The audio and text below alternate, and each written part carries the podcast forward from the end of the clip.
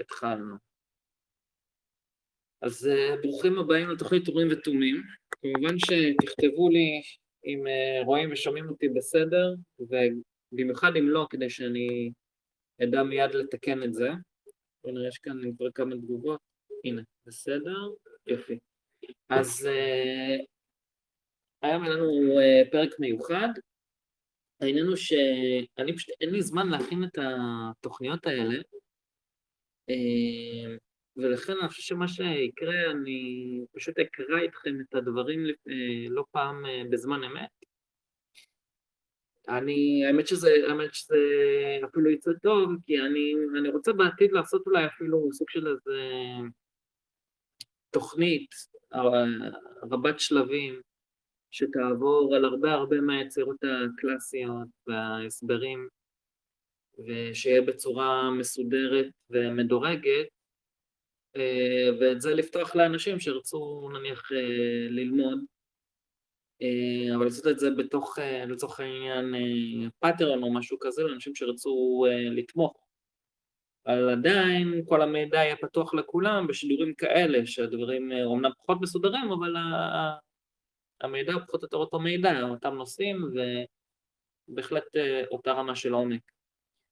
התוכנית היום אנחנו נמשיך בעצם סדרה שהתחלנו פעם שעברה, אמ, של הגעת הרנסאנס והתורות האזוטריות לאנגליה, וכפי שהם התבטאו והתגבשו בעצם ביצירות של שייקספיר.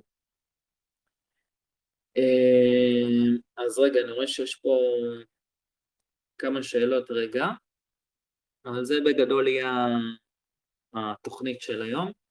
אה, קודם כל, אה, מישהו שאני לא יכול לקרוא את שמו כי השם כתוב בערבית, ואהלן אהלן, בבקשה תעלו את ההרצאות ושיחות לספוטיפיי, זה חסר ובהחלט נעלה. אה, אני אפילו אודיע לך על זה. ארדה כותב עדיף ביוטיוב חברים, שם כולם נמצאים איכות מעולה, אז כפי שאמרתי אנחנו נעלה את הדברים ליוטיוב פשוט כפי שהם. כנראה, אה, פשוט כי רצו לעשות הפתעה ולהעלות את הדברים עם צילומים ותמונות שנותנות עוד נופח לדברים שאני אומר, אבל זה מתעכב כי זה, באמת עבודה. אה, מה עם הרב הנסתר? אה, הוא ישנו, הוא מדי פעם ייתן, אני מניח, גם איזושהי הרצאה. אל תשכחו שזה הרבה עבודה כל שידור כזה, גם מה שאני עושה, גם מה שהוא עושה, זה לא... זה לא שאנחנו פשוט באים, פותחים שידור, והופ, יש כמובן שאני, יש לי כל הזמן על מה לדבר, אבל בכל זאת אני רוצה שיהיה איזשהו סדר לשידורים שאני נותן. הרב הנסתר, גם אתם יכולים לפנות אליו אישית סך הכל, יש לו גם את הערוץ של האקטיביזם ש... אקטיביזם יהודי. אסף שמיר, למה לדעתך כל כך הרבה אנשים שמציגים את עצמם כימנים כל כך מפחדים מחזון? תראה לדוגמה את גלי בן חורין. אה, לא בטוח מה זה אומר מחזון, איזה חזון. אה, לא יודע. לא יודע כל כך מה לענות על זה. אני באמת נתתי הרצאה אצל גלי בן חורין על, על ההיסטוריה של, של האומנות. הרבה דברים ששאבתי מספרה של קמל פגליה, סקשואל פרסונה, וההיסטוריה שמתאר אותה אוסקולד שפנדלר. אה, מאוד ממליץ, קוראים לזה חפשו אסכולת ירושלים, ענת פרסמן, הרצאה שנתתי בעצם בפורום קפה שפירא שלה, מאוד מומלץ. אז היום יהיה לנו באמת אה, פרק מאוד מעניין, אה, כי אני, כמו שהבטחתי, אני ממשיך בעצם את הנושא של אה, שייקספיר, נתתי לכם הקדמה מסוימת על איך לנתח את המחזות של שייקספיר בהקשר של בעצם התורות האלכימיות שהיו נפוצות ברנסאנס, ושבעצם, אני חושב, אחראיות במידה לא מבוטלת לסיבה שיצאו כל כך הרבה דברים טובים מהרנסאנס. ואנחנו דיברנו על המחזות שלו באופן כללי, ודיברנו על זה בהקשר בעצם כשניתחנו את סמל המלח באלכימיה. סמל המלח באלכימיה, אולי אני אקריא לכם שוב אה, את הציטוט, אני חושב, אחד הציטוטים היפים שמסכמים אה, את איך ששייקספיר ראה את זה, אה, כשמדברים על הדבר הזה הקשר של עוצם על סמל החתונה האלכימאית, החתונה בין אה, שמש לירח, המלך למלכה, כספית לגופרית.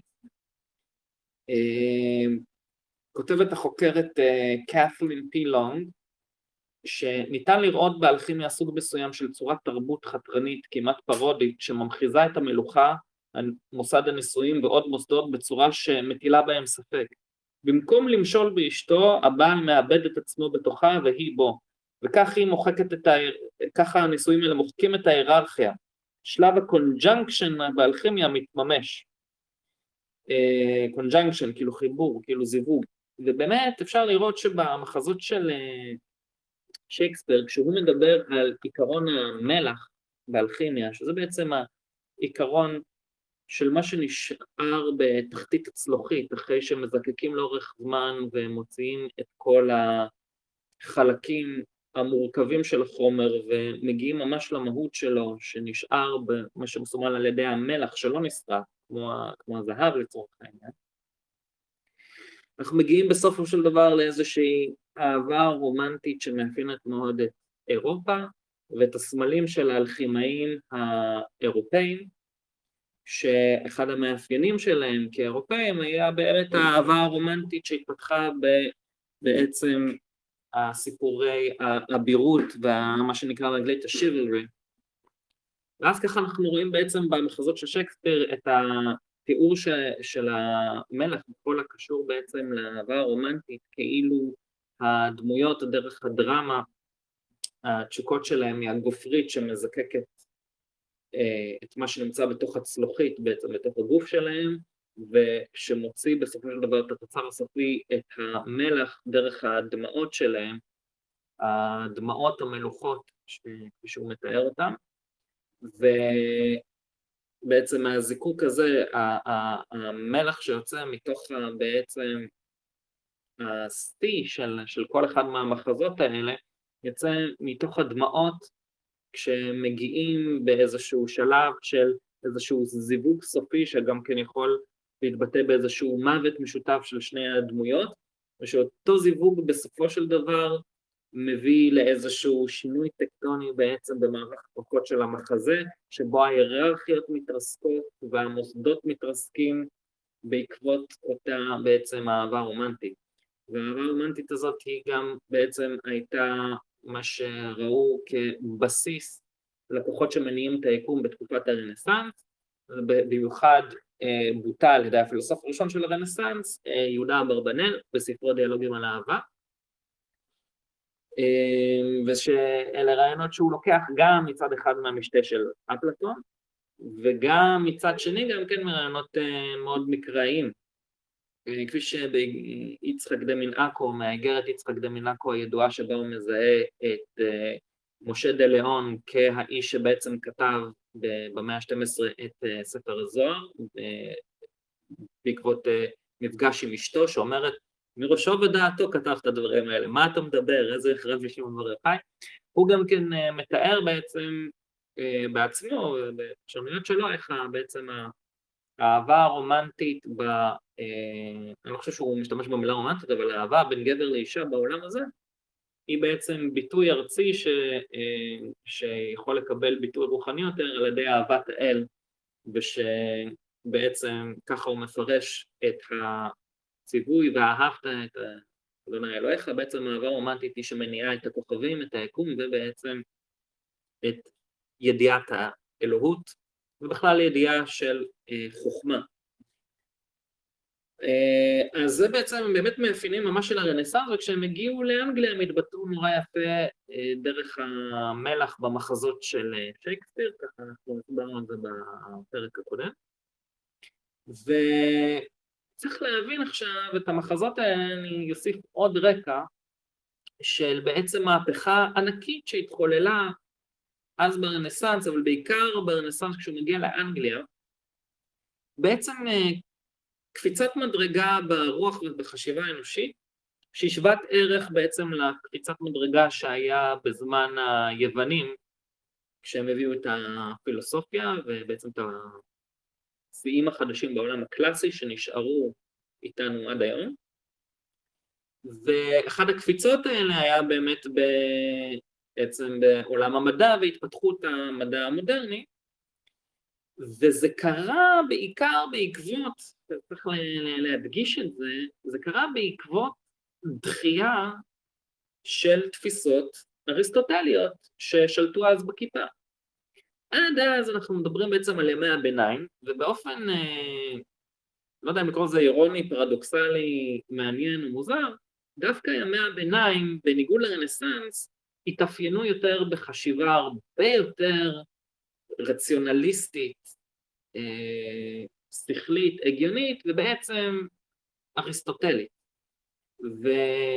והאסכולה, אה, וזה מגיע גם מהמילה אסכולה, ששלטה אז, היה מה שנקרא הסכולסטיקה בעצם, ששם לימדו בעיקר הרמוניזציה של אה, אריסטו עם התיאולוגיה, וכמובן הנצרות, אבל גם קצת אה, נאו-פלטוניזם. כשאנחנו מגיעים לרנסאנס, אז נניח באיטליה, מרסלו פיצ'ינו פתאום שם בצד את אריסטו ושם יותר דגש על הנאו-פלטוניות, במיוחד אה, על אה, הטקסט שמאוד אה, עניין את יהודה אברבנאל, אה, המשתה של אפלטון, ובמשתה של אפלטון הם תופסים איזושהי הרמוניזציה מעניינת בין אה, אריסטו לאפלטון, איך אתה מבין אידאות נשגבות, כשאתה מתחיל אה, מניסיון חושי מלמטה למעלה, ושאתה בעצם קולט את זה דרך אה, אה, אהבה, שאתה מבין שאהבה, יש אהבה ארצית, אבל אתה יכול להפשיט אותה ודרכה להבין אה, עקרונות נשגבים יותר, אהבה אל רעיונות שכליים יותר, כלליים יותר וכולי. אה, אבל גם תרגום של משהו שהוא ראה יותר חשוב מהנאו-פלטוניות, אה, ההרמטיסיזם. וההרמטיסיזם והנאו-פלטוניות דווקא יצרו אווירה אה, בזמן הרנסאנס שהיא הרבה יותר עוסקת במיסטיקה ומאגיות וכוחות חיצוניים ומלאכים ושדים ואסטרולוגיות ודברים כאלה, דברים שלא בדיוק עניינו את התפיסות האריסטוטליות שהיו הרבה יותר אה, שכליות, אפילו אפשר להגיד במובן מה מטריאליסטיות, בפרשנויות ידועות מאוד של הפרשן המוסלמי של אריסטו, האברוס, אפילו עד כדי כך ראה בו, ובמידה רבה של צדק אפילו, שאריסטו בכלל לא מאמין בנצחיות הנשמה, זאת אומרת יש בעיקר, בעיקר הוא רואה בעיקר חומר. אה, אז אה, ברנסאנס בעצם יש לנו את התנועה הזאת שהולך, אה, מאריסטו יותר לכיוון נאופלטוניזם והרמטיסיזם, אבל איכשהו באופן פרדוקסלי ומעניין דווקא התפיסות האלה, שהן פחות שכליות מאריסטו אה, ומטריאליסטיות, הם, אה, דווקא הם אלה שאחראיות יותר להתפתחות המדע המודרני, ויש לזה כל מיני סיבות. ההרמטיסיזם לצורך העניין שם הרבה יותר דגש על כל עניין היצירה, הגנוסיס, הידע שנמצא בליבת ההרמטיסיזם, הוא לא היה קשור באיזושהי תובנה, תובנות שכליות, איזה אידאות, כמו שהוא היה קשור יותר בעניין היצירה ועידוד היצירה, שהם המשילו גם כן לא פעם לעשיית ילדים, אתה עושה יותר יצירות, זה כמו שאתה עושה יותר ילדים, וככה אתה לומד יותר, והיצירות שלך אפילו יכולות להותיר רשמים שמצליחים לעבור דרך מעגליות הזמן ולהותיר רושם שמצליח לשרוד את מעגליות הזמן. אבל המוקד היה בעניין של היצירות, וכשהאומנויות של ההרמטיסיזם האלכימיה, מגיה ואסטרולוגיה התפתחו על בסיס אותם רעיונות שהיו בקורפוס אורטיקום, הדגש הזה על יצירה הפך פתאום להיות ניסוי, דגש על ניסוי יותר מתובנות שכליות. הניסיון שלך בעולם, הניסוי שלך במעבדה פתאום, נהיה חשוב יותר מכל קונספציה שאתה יכול אה, להגיע בעצמך בעזרת השכל שלך לבד ב, ב, על ידי זה שאתה יושב בחדר ומהרהר את עצמך אה, לעולמות עליונים או מה שלא יהיה. פתאום הדגש של יצירה יותר חשוב. וההיפותזות של היצירה יכלו להיות כל דבר וכל דבר. חלום שהיה לך או משהו שקראת בספר יצירה ואתה רוצה לבדוק אותו, או, או לא יודע מה, ואתה הולך ואתה בודק את זה במעבדה, במקום לנסות להגיע לאיזשהן תובנות שכליות. וזה התחיל לאט לאט את ה, בעצם המעבר הזה יותר למדע מודרני. ואנחנו מגיעים לשיא של התחייה האריסטוטלית והבאת היסודות של המדע המודרני כשהרנסאנס מגיע לאנגליה, שם באנגליה אנחנו בעצם נתקלים במישהו שלא מעט אנשים טוענים שהוא בעצם היה שייקספיר האמיתי, כולל אפילו ניטשה שבהחלט דגל בתיאוריה הזאת. אה, יש לה לא מעט יסודות. ופרנסיס בייקון בא וכותב את מה שנקרא נובה אורגנום, המכשיר החדש. בעצם עבור אריסטו האורגנום היה לו איזושהי אה, אה, זאת אומרת, המכשיר שלו אה, להשיג ידע מדעי נסתמך על איזה שהן שיטות שהן מצד אחד היו, היו די דומות יותר למדע המודרני מאפלטון, אבל היה, היה בהם בעיה מרכזית שאותה תיאר פרנסיס בייקון. פרנסיס בייקון בעצם ראה במערכת הפילוסופית הענקית, הרציונליסטית של אריסטו, איזושהי בעיה שתוקעת את האנושות מלהגיע לידע מדעי ודאי וטוב.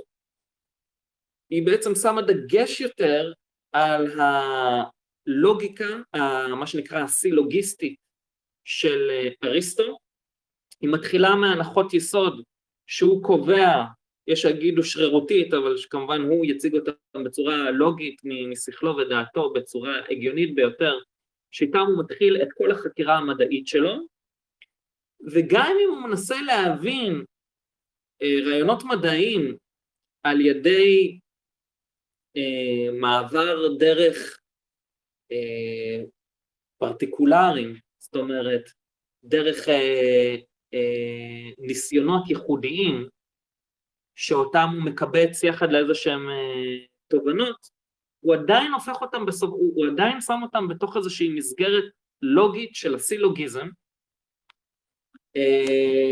והאמת אני אולי נקריא את זה הכי, הכי טוב אה, ישירות מאיך שפרנסיס בייקון מתאר את הבעיה הזאת פה, כשהוא אומר בנובה אורגנום, הוא אומר את הדבר הבא, בפיזיקה של אריסטו, שתבינו, הממשיך של, של פרנסיס בייקון אחר כך, שעשה את הניסויים במעבדה ובדק את הדברים ופיתח את הפיזיקה המודרנית, היה ניוטון.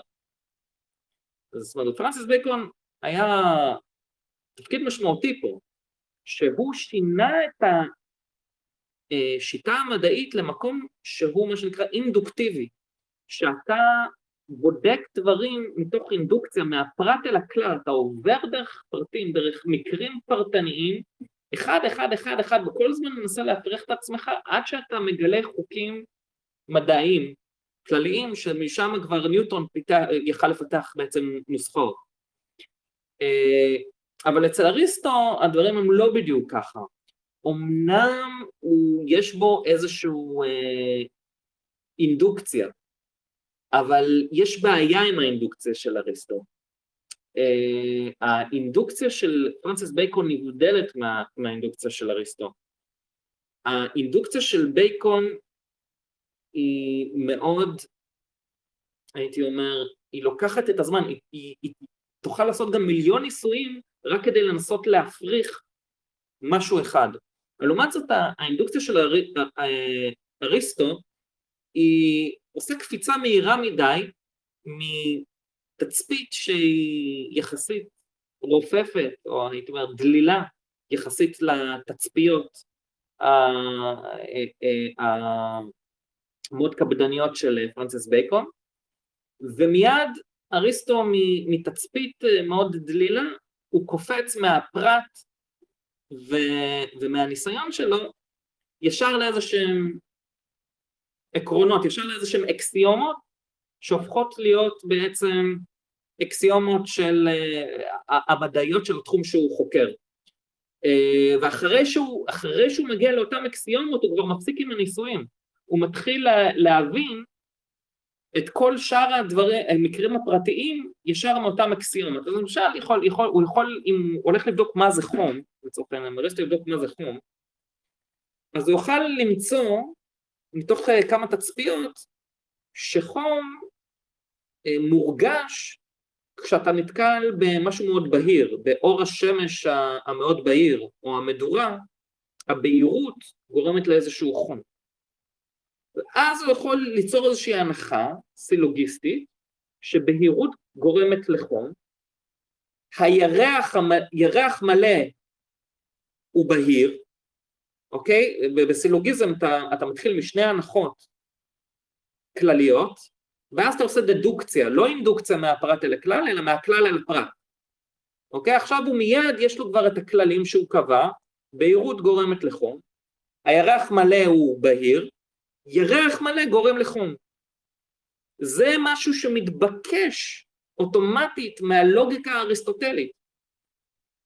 וזה דרך שהוא עושה מהכלל על הפרט, אבל אצל פרנסיס בייקון הוא מבטל את כל התפיסה הזאת. אצל פרנסיס בייקון הוא לחלוטין שובר את התפיסה האריסטוטלית ששלטה בכיפה משהו כמו אלפיים שנה, ומביא את המדע המודרני. אני אקרא אה, אה, ציטוט שתרגמתי מהנובה אורגנו של אה, פרנסיס בייקון, הכלי החדש זה הנובה אורגנום, וכלי החדש זה בעצם שיטה המדעית שהוא מביא, אה, שכן, הוא, הוא מראה שהבעיה עם התפיסה של אריסטו, שברגע שאתה, אתה, יש לך את האקסיומות האלה, כל דוגמה הכי קטנה שמפריחה אותה, כן, כמו שהבאתי עכשיו מהריח, מקריסה לך את כל המערכת ה, הלוגית והמדעית שבנית. אבל לעומתו, פרנסיס בייקון רק כל הזמן מחפש לעשות ניסוי רק כדי להפריח את עצמו, מהפרט אל הכלל, הוא הרבה יותר קפדן. ואז הוא אומר משהו כזה, בנו אורגנו, פרנסיס בייקון כותב בפיזיקה של אריסטו, כן אני מצטט, בפיזיקה של אריסטו לא שומעים כמעט דבר מלבד המילה לוגיקה. כן, לא ניסוי, לוגיקה. תחשבו מה זה, זה, זה מדהים, זה... אלה היסודות של המדע. זה קצת מה שנקרא counter אינטואיטיבי למה שאנחנו רגילים לשייך בעצם למדע. אז פרנסיס בייקון, אבי המדע המודרני, כותב בפיזיקה של אריסטו לא שומעים כמעט דבר מלבד המילה לוגיקה, לוגיקה, לוגיקה, לוגיקה, לוגיקה. אשר גם במטאפיזיקה שלו, תחת שם מלא רהב יותר, הוא בהחלט ריאליסטי יותר מנומנליסטי, היה בשימוש חוזר ונשנה.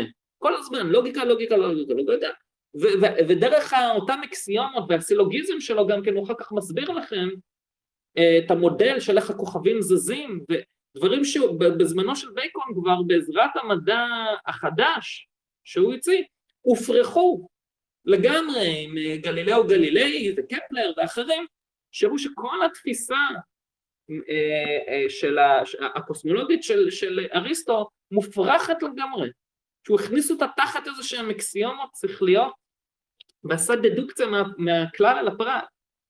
במקום לעשות ניסוי קפדני, במקרה של גלילאו, בלי סוף עם המיקרוסקופ, כל הזמן להפריך את עצמו עד שהוא מגיע למה המודל הנכון של איך שהכוכבים זזים. ולכן זו הייתה תקופה מאוד מאוד אה, חשובה, זאת אומרת, היה צורך לשבור בעצם את האחיזה של אריסטו בעולם המדע כדי לייצר את המדע החדש כפי שאנחנו מכירים אותו כיום, הרבה יותר קרוב לכפי שאנחנו מכירים אותו כיום. אה, ואז הוא, והוא הולך והוא ממשיך, כן?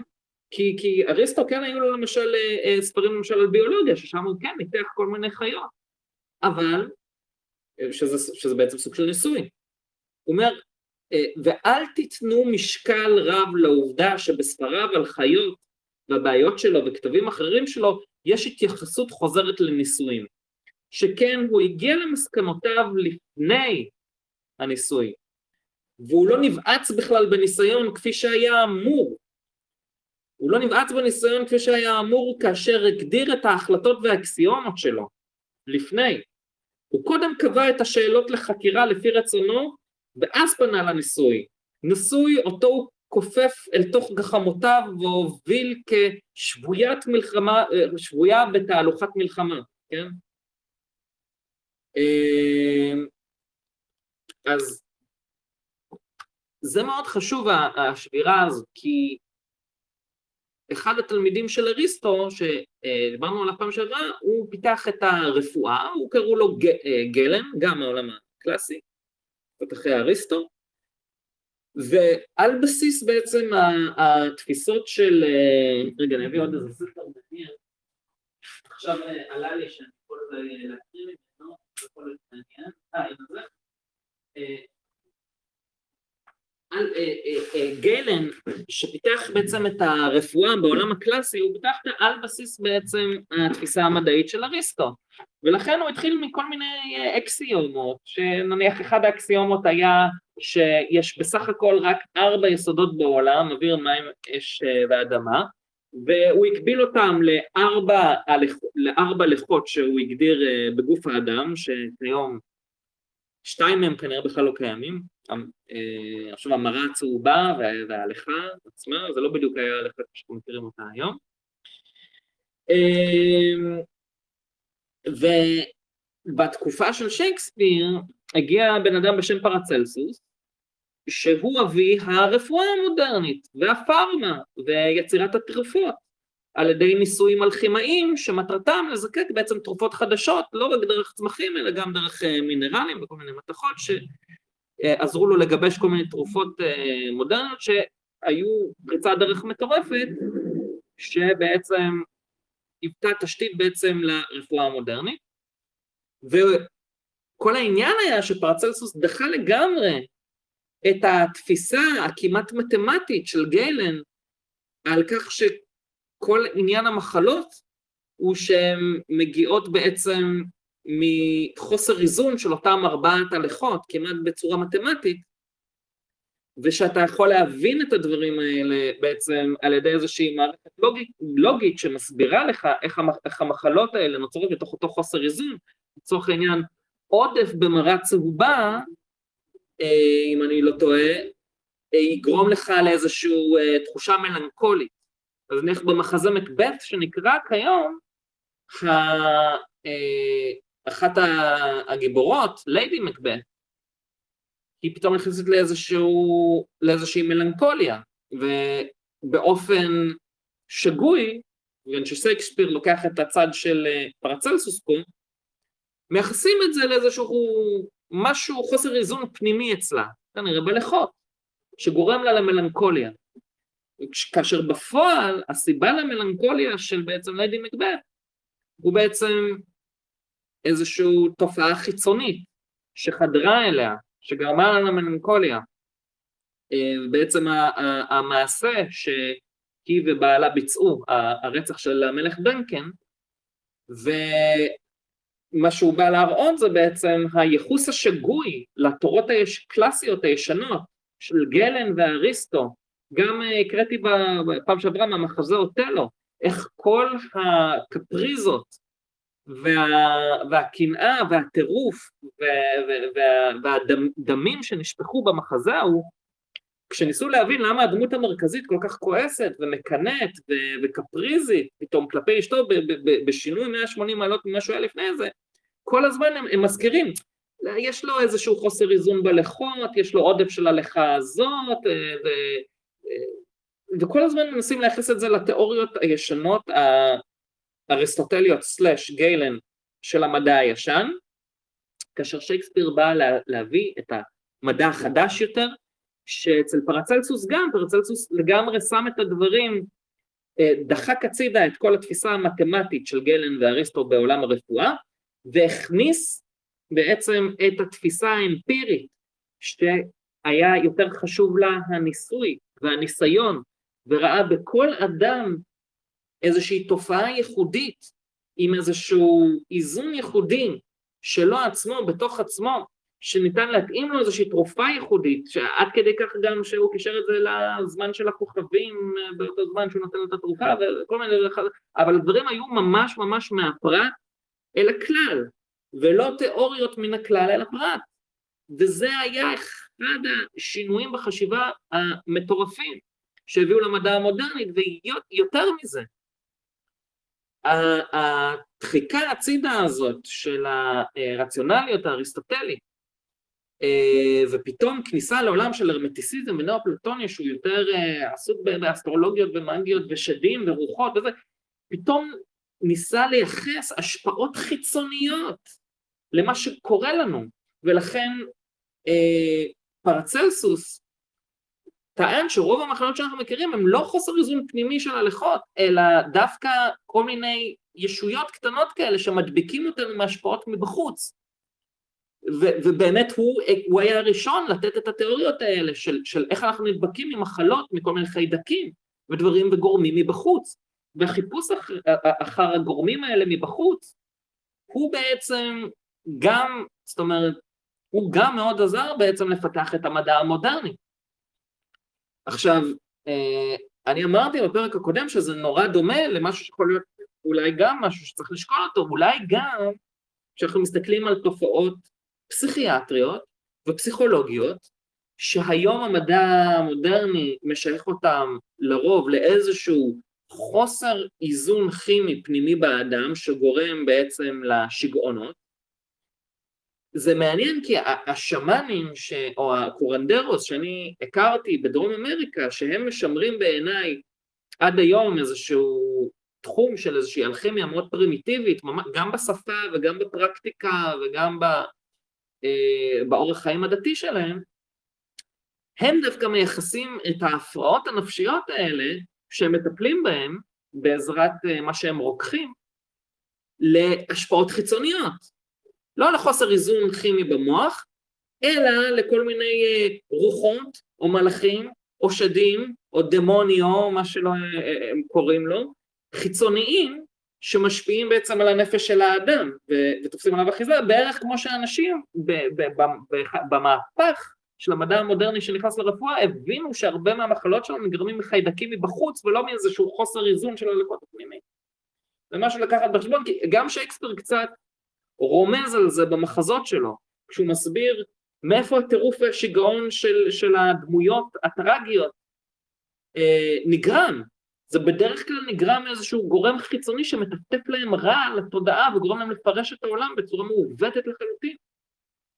אז לא רק זה, האמת היא שאם אני אמצא את זה עכשיו, שוב, כי אני מכין את הדברים גם תוך כדי שאני מקריא לכם, אמ, יש אה, אה, עוד מישהו שהטיל אה, ספק בארבעת היסודות האריסטוטליות, אה, היה אה, רבי יהודה הלוי. אני לא יודע אם אני אמצא את זה עכשיו.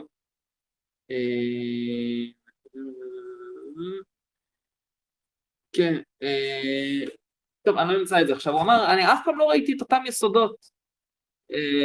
יסודות שהרבה אלכימאים מדברים עליהם, של האוויר, מים והאש של האלכימאים וכל זה. ובאמת פרצלסוס גם דחה את, ה, את, ה, את ההפרדה הזאת של ארבעת היסודות, הוא הביא כמובן שלושה יסודות אחרים, גופרית, כספית ומלח. והאמת שזה מעניין, אה, בעצמו רבי יהודה הלוי הוא הושפע מאוד מהרמטיסיזם. בכל אופן, זה ממש הרקע שאיתו אנחנו נכנסים, כי אז אנחנו מגיעים לשייקספיר, וגם שייקספיר, אנחנו רואים שבמחזות שלו, אמנם הוא היה אומן, אבל האומנות באותה תקופה היה לה תפקיד נורא חשוב במעבר הזה מהמדע הגובה האריסטוטלי אל המדע החדש שהתפתח אז באנגליה, כי המחזות והאומנות הם בעצם היו כמו המבשרים או האמצעי המגשר והמתווך שתיווך לאנשים את השינוי הטקטוני הזה שקורה עכשיו בחשיבה של האנשים. ובאמת אנחנו רואים שגם אה, אה, ארבעת האלילים של פרנסיס בייקון, עבודת האלילים כפי שהוא ראה אותה, קיבלו פתאום עכשיו בהקשר הזה פרשנות מאוד מעניינת, זה כבר לא האלילים של עבודה לפסלים ותמונות המאוד פרימיטיבי שאנחנו מכירים מעשרת הדיברות, אלא עבודה לאלילים של בעצם של ה mind. הוא דיבר על, אם אני זוכר נכון, זה היה אלילי המערה, אלילי השוק, אלילי השבט ואלילי התיאטרון. אבל כולם היו אלילים שקשורים בעצם. בכזבים שבעצם הנפש יוצרת, בכזבים שהשכל יוצר, כשהוא מנסה, כשהוא משכנע את עצמו שהוא יוצר איזושהי מערכת פילוסופית מדעית, לוגית, קוהרנטית לחלוטין, שתסביר לו את כל היקום. ואז בא פרנסיס בייקון ואומר, אלה אלילים כוסבים כי אתה, אם תעשה ניסויים פרטיים בצורה קפדנית, אתה תוכל להפריח, להפריך את רוב בעצם המערכות הענקיות האלה שמנסים לדקור לך דרך לצורך העניין אלי התיאטרון, כל פילוסוף הוא מנסה כן להביא את מרכולו בפניך באיזושהי צורה פומפוזית, להציג את זה כאיזה מערכת שתסביר לך את הכל, הוא אומר הנה אני בניסוי אחד אני מביא ברבור שחור שמפרק את זה. אה, אלילי המערה זה, זה, זה התפיסות והכזבים הטבעיים והשכליים שיש לכל בן אדם עם עצמו, עם הרשמים שאיתם הוא נולד או קיבל במהלך חייו, ושהוא בעצם אה, אה, מש, משליך על העולם שהוא תופס. או אלילי השבט, דברים שהוא קיבל מהסביבה, או אלילי השוק, דברים שהם אה, השפה מעוותת כשאתה מנסה לתווך או להסביר משהו, ומשהו מאוד מעניין זה שזה כמעט הכל פה, בעצם הכל פה, אלה אלילים כוזבים שהם מנטליים. אנחנו יוצרים איזה שהם מציאויות מנטליות חלופיות שמנסות להסביר לנו את העולם בצורה לוגית, אבל העולם בפועל, הניסיון בפועל תמיד יכול לבוא ולהפריך אותה. וזה היה מהפך כל כך גדול פה. ואז מגיע שייקספיר, ובטרגדיה שלו הוא מסביר בדיוק את העניין הזה. כי היסוד הטרגי, אחד מהיסודות הטרגיים הגדולים שקורים בטרגדיות שלו, היא בדיוק העניין הזה של כזבים מנטליים ופרשנויות מעוותות, מנטליות, ומערכות שלמות מנטליות שהדמות המרכזית הדמויות המרכזיות יוצרות לעצמם, שגורמות להם לפרש את המציאות בצורה כל כך מעוותת, שמביא אותם לפעולה הטראגית עד כדי כליונה. וזה מה שיקרה גם היום במקבט שאנחנו נקרא.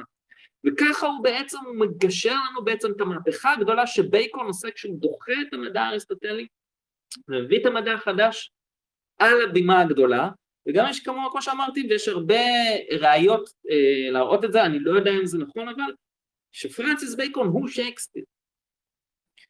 אבל זה ממש לתת לנו איזשהו רקע למה בעצם אה, שייקספיר בא לנסות אה, לעשות פה בעצם עם, עם המחזות שלו. זה בעיניי זה דבר מדהים. ומה שעוד יותר מדהים, שהוא מצביע לדעתי על בורות לא יאמנת בקרב אובייקטיביסטים, זה שהאובייקטיביסטים היום משייכים את הקדמה שארצות הברית הביאה מבחינת המערכת הממשל שלהם והמשפט אה, והמוסר ואת הקדמה במדע לאריסטו. איין ראנד אשכרה גורסת וטוענת שאריסטו הוא אבי ארצות הברית, שזאת שטות מוחלטת. אני לא, אני לא יודע בכלל כמה פעמים הם ציטטו אותו, אבל אני בוודאות אומר לכם שהרבה יותר עניין אותם, פרנסיס בייקון וניוטון וג'ון לוק ובריטים מהתקופה הזאת וקצת לאחריה, אה, רוג'ר בייקון גם, אה, שבעצם הם היו נוצרים, פוריט... חלקם פוריטנים, חלקם, אבל אנשים מאוד דתיים, שהם אלה שהביאו בעצם את המדע המודרני שעניין את האבות המייסדים של ארה"ב, לא אריסטו. כלומר אובייקטיביסטים בורים לחלוטין בכל ההקשר הזה של ההיסטוריה של, ה, של המדע והם מייחסים לאריסטו זה, זה פשוט שטויות וזה אחד מהדברים שממוטטים לחלוטין בעיניי את התפיסה האובייקטיביסטית. אמ, אז יש לנו כאן את הרקע, ואני חושב שאולי אנחנו נוכל אפילו להתחיל ממש עכשיו אה, להיכנס ליצירה מקבף אה, של שייקספיר ולהכיר אותה, אני לא יודע אם אני צריך לעבור היום על הכל, לא, כי היה לי קשה להכין את זה, לא היה לי זמן להכין את זה, אבל אה, אני חושב שאני יכול לתת לכם כמה ציטוטים, כמה רגעים אה, מרכזיים, דרמטיים שקרו שם, ולהיכנס קצת לראש שלו מבחינת הידע האזוטרי שהוא מצפין בתוך המחזה הזה, אגב, אז אני מקבף, כי באמת אחד מכם אה, ביקש, אה, טען שזה בהחלט המחזה שמעניין אותו, שנדבר עליו אה, בפרק הבא, הפרק הזה בעצם. אז אני רק אבדוק אם יש לכם שאלות, אם מישהו רוצה לעלות רגע לשידור, לדבר או משהו, או לשאול שאלה, אתם מוזמנים. אה, מישהו שאל מה קורה עם הרב הנסתר, אני רואה שהוא ישנו. בסדר. אוקיי, אז אני רואה אני יכול בעצם להמשיך. אז ככה, אה, בואו נראה מה יש לי פה על מקבט, בסדר. הסיפור של מקבט הוא קודם כל, הוא מה שנקרא, הוא טרגדיה שקספירית. אה, שייקספיר כתב כל מיני דברים, הוא כתב גם כן אה, קומדיות, אבל פה אנחנו מדבר ממש על טרגדיה, מדבר על אחת הטרגדיות הידועות שלו. זה מחזה אחד, אני זוכר נכון, זה מחזה אחד שהוא כתב אחרי King Lear, במחזה King Lear גם אה, טרגדיה שבה הוא פותח, הוא מזכיר את המחלוקת ששררה אז בין האנשים שלקחו את העמדה של גיילן לבין האנשים שלקחו את העמדה של פרצלסוס. ובתור הקדמה אני אה, רק אומר שפרצלסוס היה נחשב סוג של אה, מוקצה בקרב ההיררכיה הקתולית וגם אה, מצד הישועים, הם יותר אה, דגלו בשיטות הקלאסיות של גיילן, כפי שאני זוכר את זה, וזה עניין שאחזור עליו בהמשך המחזה, העניין הזה של הישועים, יש להם איזשהו תפקיד מאוד מעניין במחזה הזה, ושמדגיש מאוד את ההבדל בתפיסה של הגישות השונות שהיו תחת, היו על בימת וזירת הקרב פה. עכשיו, הסיפור של מקבף הוא, הוא טרגדיה שמדברת בגדול, הסיפור במסגרת הגדול הוא מלך, אה, לא מישהו שנהיה מלך אה, בדרכים עקלקלות, אבל זה בעצם אחד האצילים שמבצע רצח שהוא ביצע אותו בגלל בדיוק איזושהי פרשנות מנטלית שגויה של המציאות שגרמה לו לעשות את המעשה ההזוי הזה בעקבות עידוד של אשתו ליידי מקבט והרצח הזה פשוט רודף אותו כל המחזה וגורם לו לאט לאט להשתגע ולאבד את השפיות עד כדי גם לאבד כל רסן למעשים שלו. אז זה, זה בכל זאת הסיפור מסגרת, אבל אה, אני חושב שאפשר יהיה לעבור בעצם הערכה מערכה ולתת בעצם את הדברים בצורה מדורגת. אז כשאנחנו מתחילים את הסיפור של מקבט, כבר אנחנו רואים בעצם את ההשפעה של העולם הקלאסי, שכן הרנסאנס הוא שילוב מדהים בין העולם הקלאסי לעולם המקראי, וכבר אנחנו רואים שלושה מכשפות שהן ככל הנראה אה, מייצגות את המוירות, את המוירה מהעולם היווני הקלאסי, בעצם שלוש הזקנות שאחראיות על הגורל, ובעצם משקפות תקופה מאוד עתיקה בכל ציוויליזציה אנושית, ובפרט היוונית, שבה הציוויליזציה, החברה, סבבה סביב מוקד של פולחן נקבי, שבמרכזו היה פולחן דתי של ניחושים. אמ, הידוע ביוון היה האורקל מדלפי, שהייתה מנחשת עתידות על פי תנועות של נחש.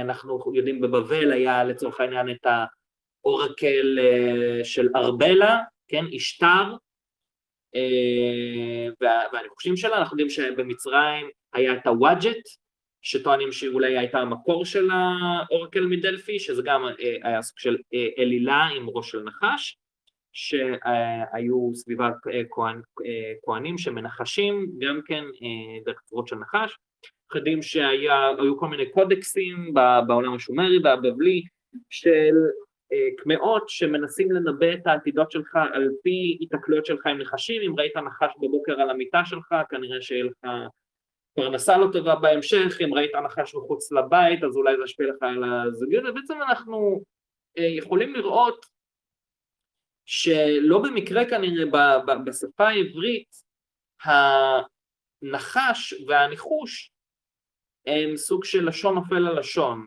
אה, יש להם את אותו שורש. גם לא במקרה אנחנו רואים שאנחנו רואים אה, שההתחלה של ספר בראשית אנחנו מתחילים בגן עדן, שזה באמת ממש המטאפיזיקה פה של מקבט, שבו אנחנו רואים בעצם את הגן והעץ וחווה והנחש, כולם סמלים של המוקד של הפולחן של האלילות הנקבית העתיקה שבמרכזה עמדו הניחושים וסמל הנחש שהיה מיודד עם הפוריות של האישה. מה שהשתנה עם כניסתם של תרבויות פטריארכליות מתקדמות בכל מקום אחר כך, עם האולימפוס ביוון או ממלכת יהודה שקרתה את, את פולחן האשרה לצורך העניין, שגם מיוצגת על ידי העץ והגן והנחש וכולי, אה, אה, שאחר כך באים והופכים את הנחש דווקא לאויב שיש להכניע עם הרומח או עם החרב, או כמו שכן, שם השם מכניע את נחש הקלטון עם החרב שלו, כן, לפי התיאורים של ישעיה.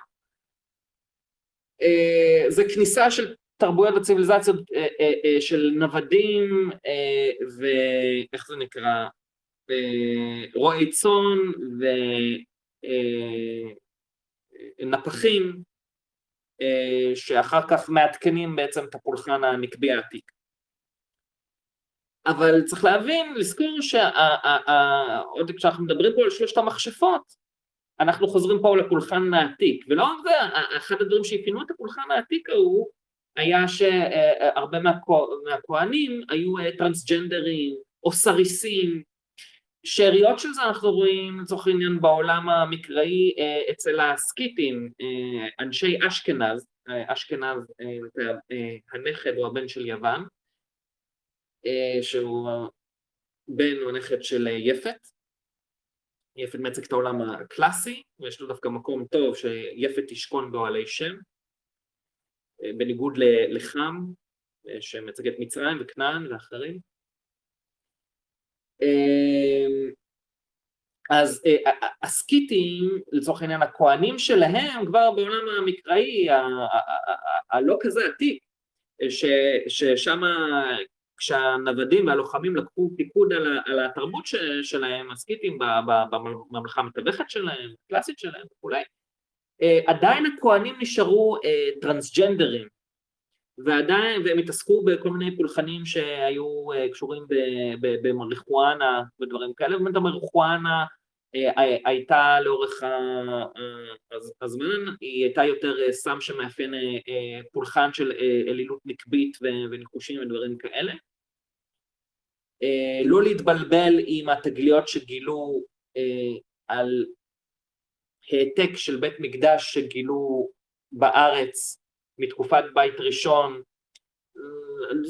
איפשהו בדרום אם אני לא טועה, אני לא זוכר בדיוק איפה, אה, וגילו שם שאריות במזבח של אה, מור, לבונה אה, וגם קנאביס, אבל אסור היה לעשות את הפולחן, את הפולחן הזה מחוץ לבית המקדש, וזה באמת קרה בתקופה של אחד המלכים שהיה סורר, והכניס גם אחר כך את פולחן האשרה פנימה, ולכן יש שם באמת הזכר לפולחן נקבי ש...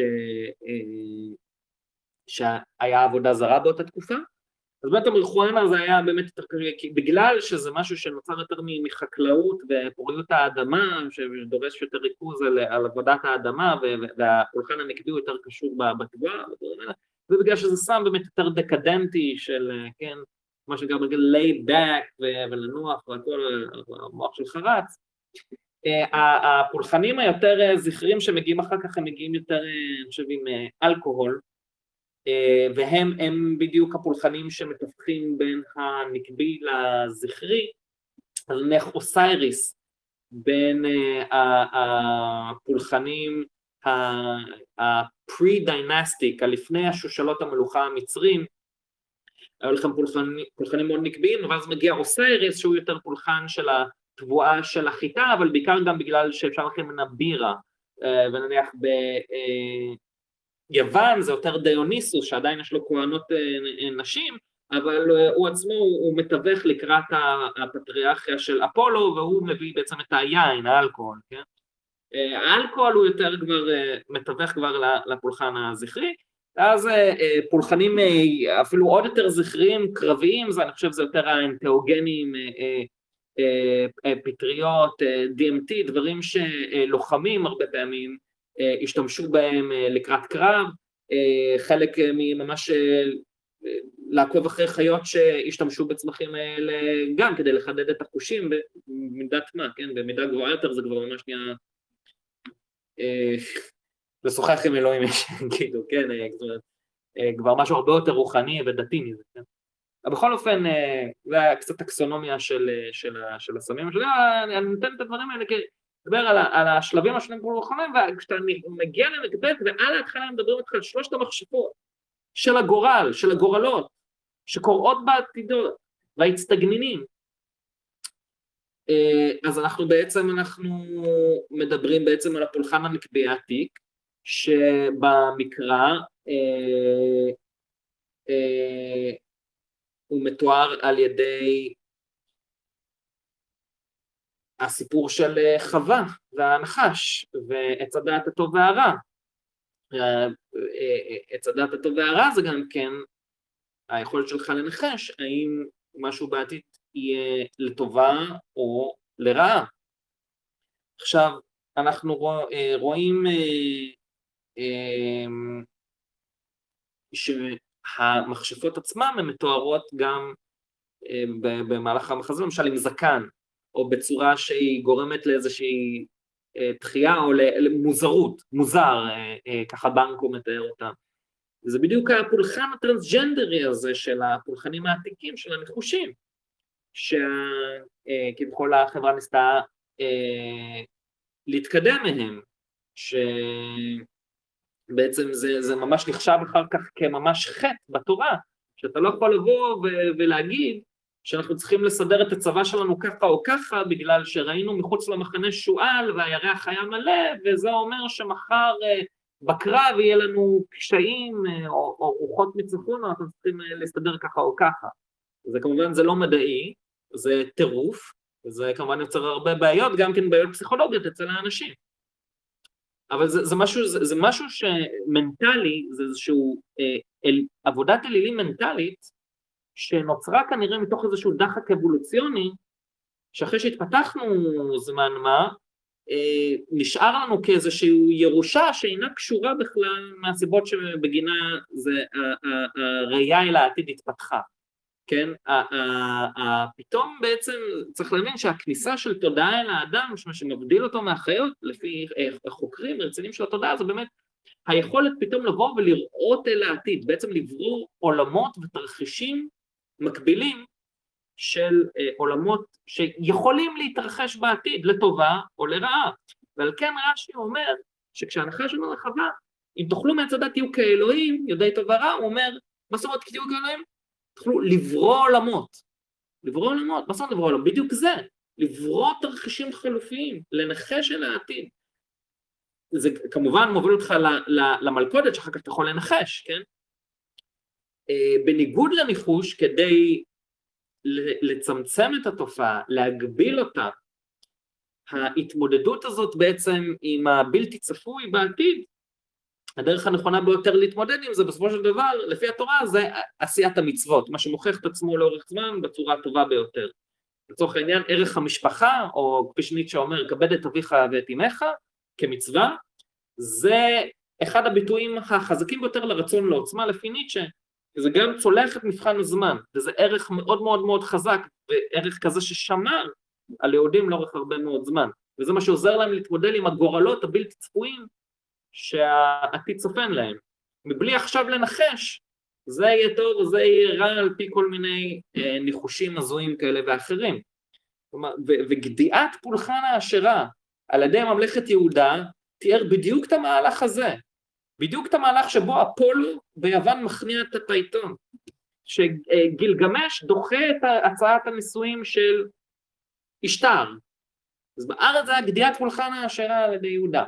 וגם פה שייקספיר במחזה הזה, באנגליה, ברנסאנס, הולך בעצם לדחות את אותה תפיסה פולחנית אלילית עתיקה,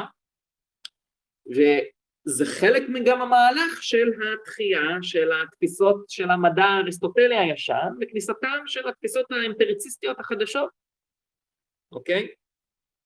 אתה כבר לא מסתמך על האלילים המנטליים הכוזבים והניחושים שלך, אתה יכול להמציא איזושהי תיאוריה מקיפה פילוסופית רציונלית שתרצה, שתנחש לך איך הקוסמולוגיה עובדת ואיך היקום עובד ומה העתיד יהיה, כאשר בפועל מה שיותר חשוב זה בעצם מן הפרט אל הכלל ניסויים אה, פרטיקולריים.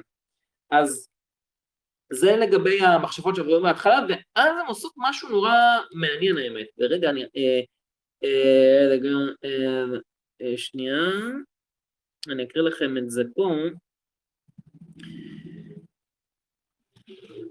אקריא לכם את זה פה, הנה. אז אני אקריא לכם ממש את כל הסצנה הראשונה במערכה הראשונה, ככה שתקבלו קצת גם מהאנגלית השקספירית וגם תכירו את המחשקות שדיברתי עליהן עכשיו, אני לא יודע כמה זמן, ואני לא יודע, אני מדבר הרבה עכשיו, מקווה שאני לא חופר לכם. בכל אופן. אוקיי, המכשפה הראשונה, When shall we three meet again? In thunder, lightning, or in rain?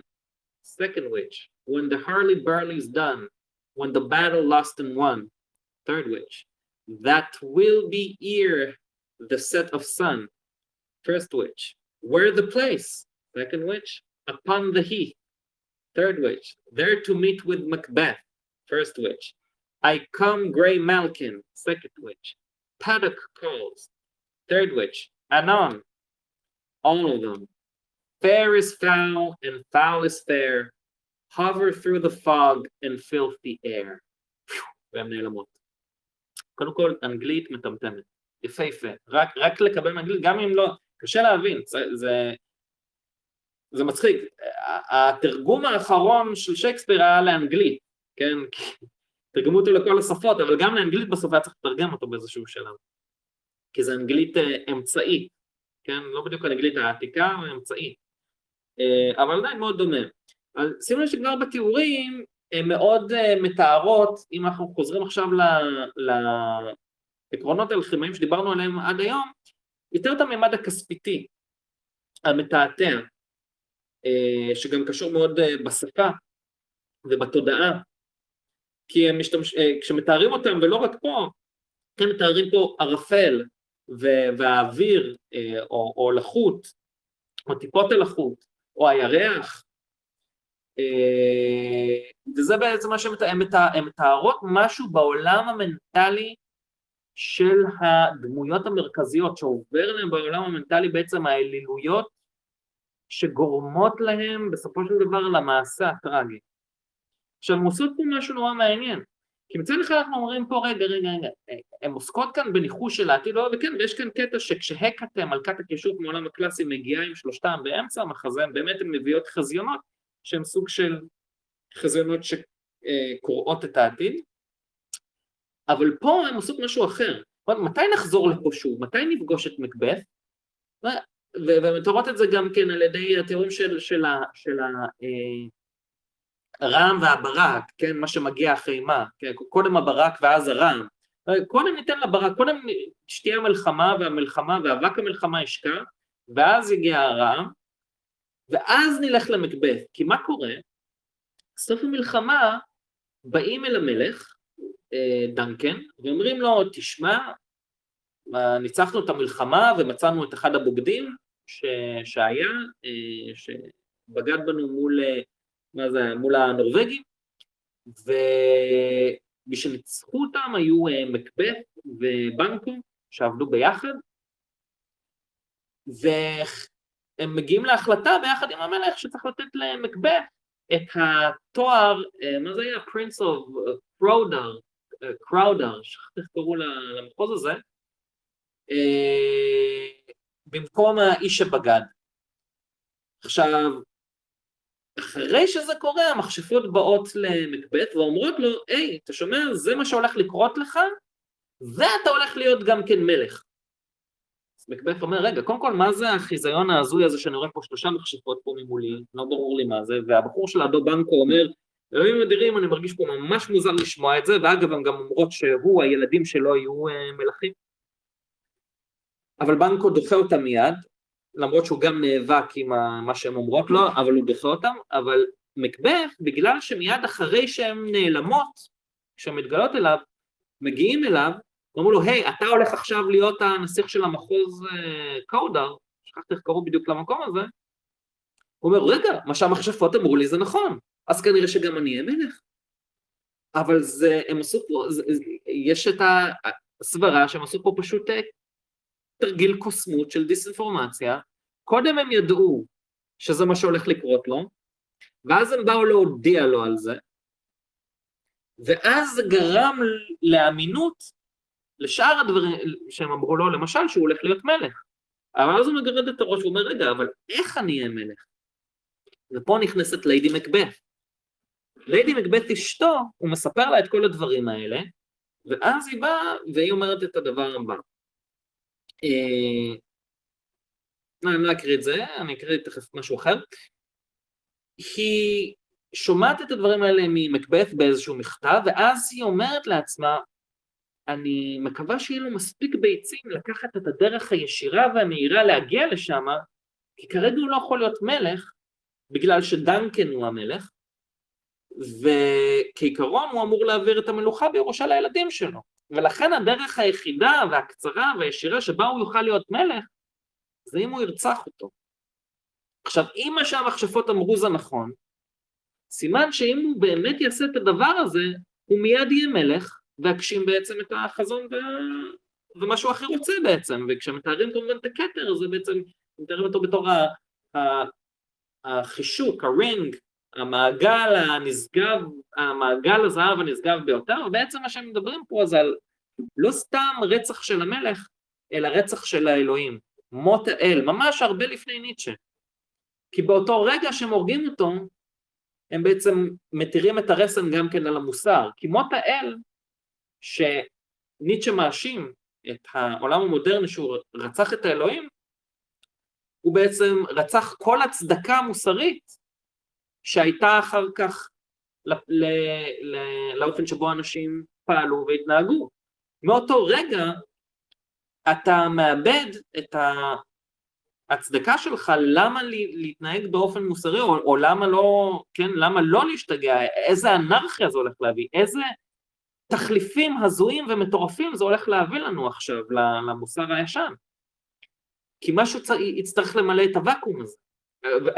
ויותר גרוע מלמלא את הוואקום הזה, זה, זה משהו שיוביל למה שניטשה ניסה למצוא תרופה, לניאליזם מוחלט. ויש כאן מונולוג, מה שנקרא סולילקווי, מדהים של מקבeth, לקראת סוף המחזה, שמתאר את התפיסה הניאליסטית בצורה המדהימה ביותר אחת המדהימות ביותר שאני מכיר, במיוחד עם האנגלית הזאת, וזה נראה לי נאום שאני אקריא, כדי להבין לעומק מה זה הניאליזם הזה.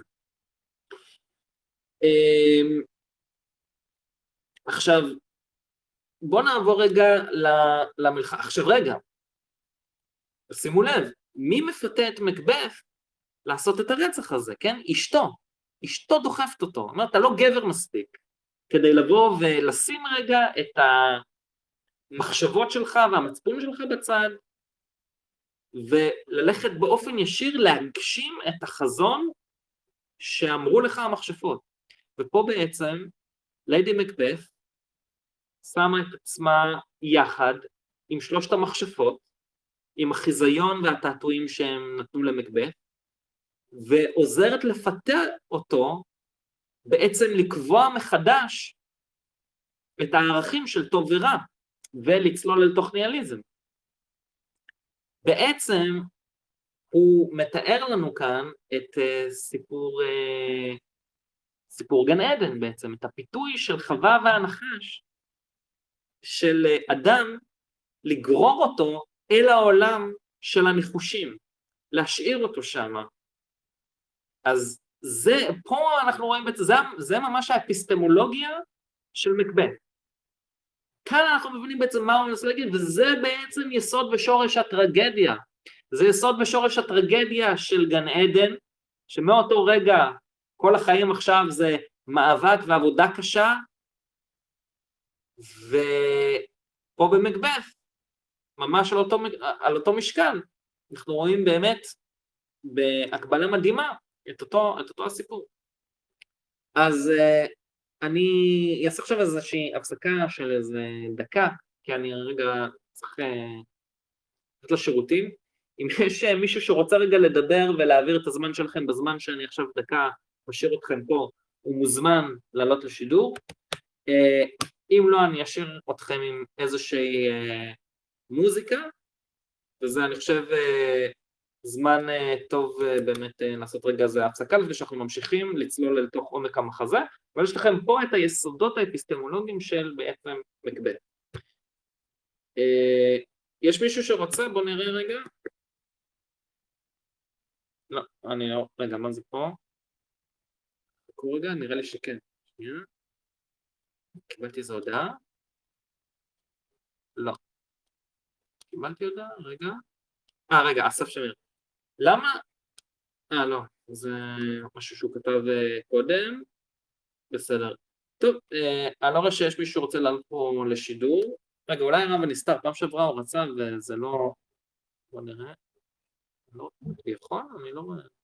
לא מבין אם הוא מצליח או לא, אם הוא רוצה, לא יודע. אה, הוא מדבר עכשיו? רגע, הרב הנסתר מדבר עכשיו?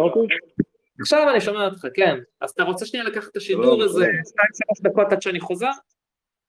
כן, כן, בשמחה. יופי, מה אתה אומר בינתיים? אה, נלך לדבר על כמה מעניין הנושא שדיברת עליו עכשיו, הנחש, בעצם כמי שמנסה לגרור את האדם למקום של הניחוש, כן. שכאן כן. בעצם מתחבר השידור שלך עם השידור הבא של, שלי בעצם, בעזרת השם, ואנחנו באמת נראה את אחד הסיפורים המספרים, טוב, אני אשחרר אותך כדי שיהיה לך שתי דקות פנויות. Mm, אה, כן. אני אגיד את זה כאן בינתיים, אה, שבעצם... אני חוזר ממש עוד שתי דקות, כן, כן. מקסימום תעשה לי איזה סינופסיס שאני חוזר, אז תכף אני מגיע. כן, כן, אין בעיה, נעשה לך סיכום, אין בעיה. אה, עד שתחזור אני אעשה. רגע, זה עובד? זה לא, לא יודע איך אני... לא יודע איך אני מכוון את זה. לא יודע אם בכלל רואים משהו.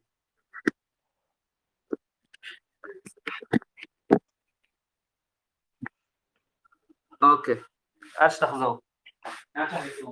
אז אה, בעצם בתוכנית הבאה של יהדות ליהודים, אני הולך לדבר בדיוק על הנושא הזה, שאלעד הציג כאן אה, הסבר אחד שלו, שבעצם הנחש הוא הניחוש, והוא בעצם גורר את האדם לנהל סגנון חיים כזה שבמקום להיות מבוסס על המציאות, אני אקרא לזה בשביל הקלת הדיון, המציאות, ה... סליחה, האובייקטיבית, הוא מנסה לגרור את האדם בעצם למקום שבו הוא משליך את הסיבה ותוצאה על דברים שהם מחוצה לו, ובעצם מנסה לתת סיבתיות שונה מאשר הסיבתיות האובייקטיבית, אם אפשר להגיד ככה.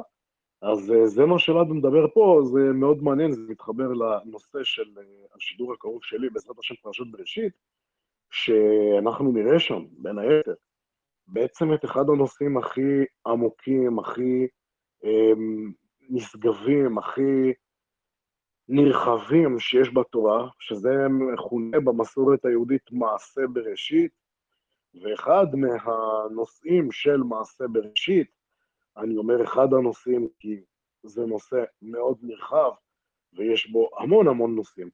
אה, זאת פרשה מאוד אה, נרחבת, יש בה המון נושאים, ואחד הנושאים שם זה בעצם לנסות באמת להבין מה קורה שם בקשר הזה בין אדם וחווה ונחש, ומה קורה שם, ואיך הדברים משפיעים על הקיום שלנו עד היום, וזה הרבה יותר עמוק ממה שאפשר לחשוב, ויש כמה כיוונים של, שאפשר לצעוד בהם, כמה הסברים שאנחנו יכולים אה, לדבר עליהם כדי להבין קצת יותר טוב את הדברים.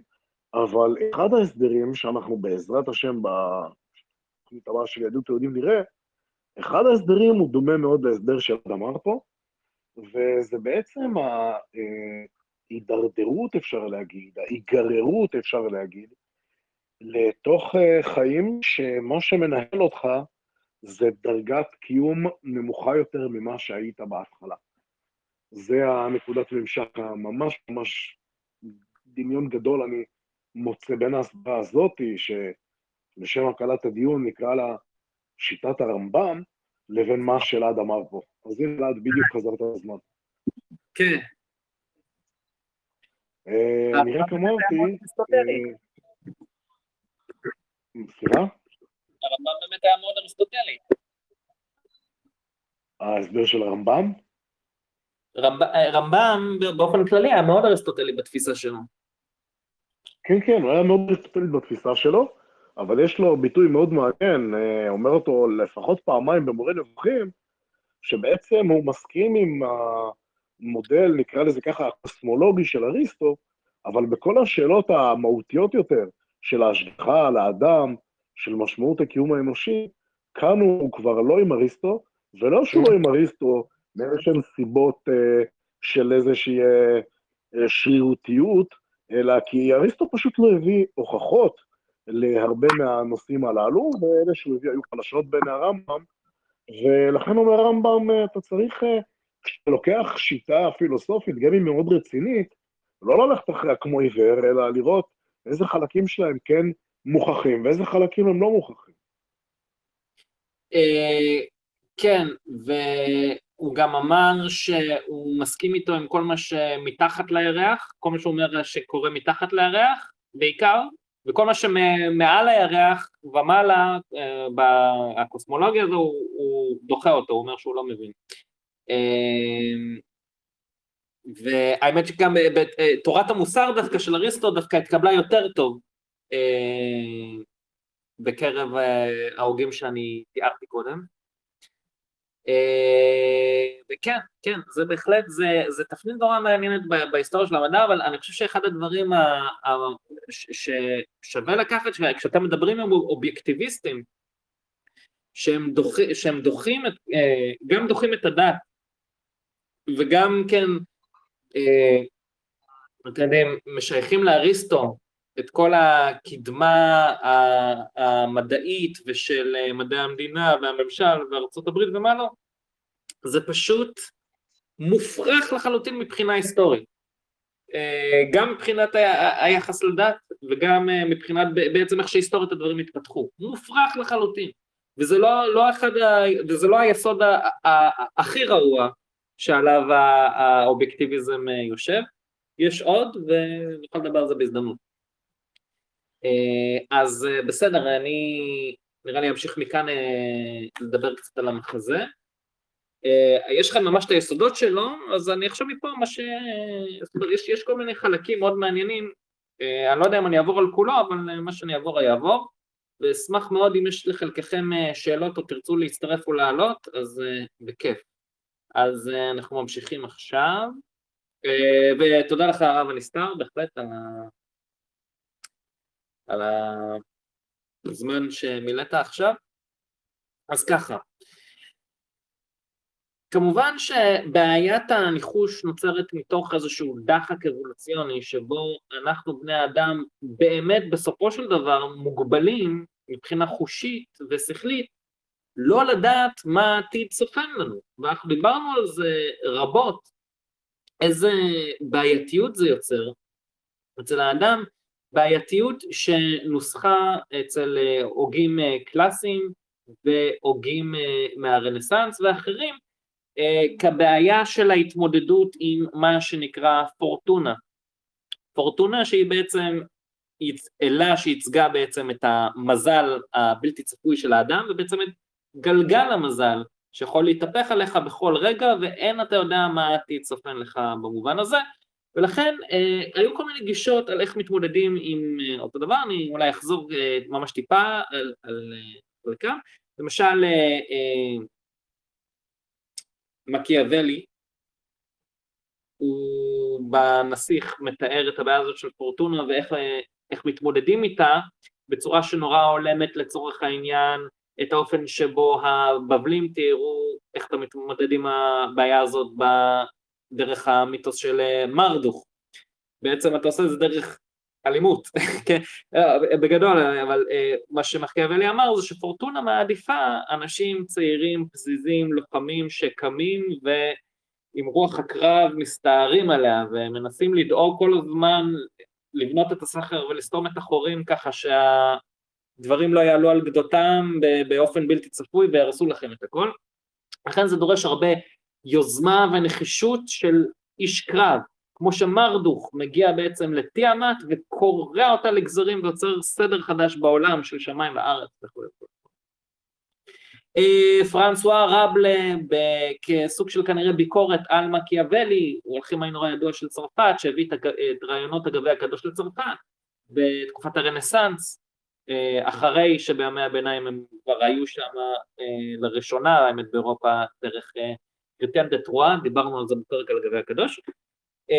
רבלה אומר, לא, אתה, אתה עם פורטונה, עם הבלתי צפוי, אתה מתמודד עם שמחה, דרך השמחה, דרך זה שאתה, יש לך את הרגע הזה שאתה יושב עם החברים הטובים שלך וצוחק על אה, יין טוב וסעודה טובה ואולי אפילו איזה פייסל טוב וזה בעצם כשאתה נמצא במה שנקרא פנטגרואליזם הזה, ה-state of mind הזה, המצב הנפשי הזה שהוא יותר בשמחה ויותר באיזשהו סוג של קבלה כזאת אה, ושיותר מחפש את ה... ביסוד שלו את הסעודה המשותפת עם עוד אנשים, שזה כולל סעודה אינטלקטואלית או של אוכל או של סמים אפילו במקרה שיש לו בספר. השיתופיות הזאת והשמחה הזאת, ושאתה ניגש אל הבלתי צפוי בשמחה, זה נותן לך יותר כלים ויותר כוחות להתמודד בעצם עם הבלתי צפוי. יש לך גם נניח גישות שנניח אה, הכלם אה, המוסלמי אה, שיבוא ויגיד תפיסה של אינשאללה, אם האל ירצה, הכל, הכל מנהל או הכל, כן, שאפשר לראות את זה גם כן נניח בתפיסות חסידויות האחרות שהכל לטובה, תפיסה כזאת שלא משנה מה קורה לך אם אתה מפרש את זה ככה, זה עוזר לך יותר אה, להתמודד ונותן לך יותר כלים להתמודד עם מה שקורה, לא משנה כמה בלתי צפוי זה, אתה מנסה לראות את הדברים, במיוחד בתורה החסידית שהיא מדהימה בעיניי, כמה קשה שהדבר לא יהיה, איך, איך הוא מתיישב לפי ההשגחה האלוהית, מה האל בעצם רצה ממך באותו רגע. תפיסה כזאת היא יכולה להיות גם כן ברמה ממש פרקטית יותר בהתמודדות עם הבלתי צפוי. אה, יש את ה... תפיסה כמובן בסופו של דבר אה, שמתוארת אולי אני חושב אה, הכי טוב אצל אבן עזרא שדיבר על האסטרולוגיה ועל הרמטיסיזם ודברים כאלה כלומר יש גורלות, הגורלות משפיעות על בני אדם אבל לא על יהודים שמקיימים מצוות כי המצוות בסופו של דבר הן כ- כמשהו כאדם וחברו, בן אדם וחברו ברובם הם שדואגות להמשכיות העתיד אה, גם אם הוא נתקל בדברים בלתי צפויים בהמשך של החברה. וכשבחברה דואגים שיש אה, יום מנוחה של שבת, ושנותנים צדקה, ושדואגים לגר ולאלמנה, ו- ונותנים מעשר, ו- וחוקי קניין ברורים, אה, ועין תחת עין ושן תחת שן, כשזה אומר בממון, כן? כשאתה דואג לדברים האלה, זה לטווח הארוך, זה שומר עליך מהמזל הבלתי צפוי שיכול אה, אה, להגיע לחברה שבה אתה נמצא, וזה למה זה שם אותך מעל הגורל, כי לאורך זמן זה שומר על החברה יותר בצורה יותר מגובשת ועמידה יותר לתהפוכות הזמן. ועכשיו מגיע שייקספיר, שיש לו לא מעט ביקורת על מקיאוולי גם כן, ו... הוא אומר פה, הנה אני אקריא לכם ממש את הקטע הזה, אה, בקטע שבאים ושואלים, היי hey, תגיד אה, גנרל, מה, מה היה שם במלחמה ש, שמקבט חוזר ממנה? אה, תקפו אותנו הנורבגים והיה לנו שם מישהו שבגד בנו? איך, איך היה שם במלחמה? אז הם מתארים את, ה, את מצב המלחמה ככה. Uh, doubtful it stood as two spent swimmers that do cling together and choke their art. The merciless MacDonald, worthy to be a rebel, for to that the multiplying villainies of nature do swarm upon him. From the western isle of cairns and gallows glasses is supplied. טוב, זה כמובן זה אנגלית אמצעית, אה, אבל אני אמשיך רגע את המשפטים הבאים, כי עכשיו הוא מדבר ממש על פורטונה, על הגלגל המזל הבלתי צפוי ואיך מתמודדים איתו.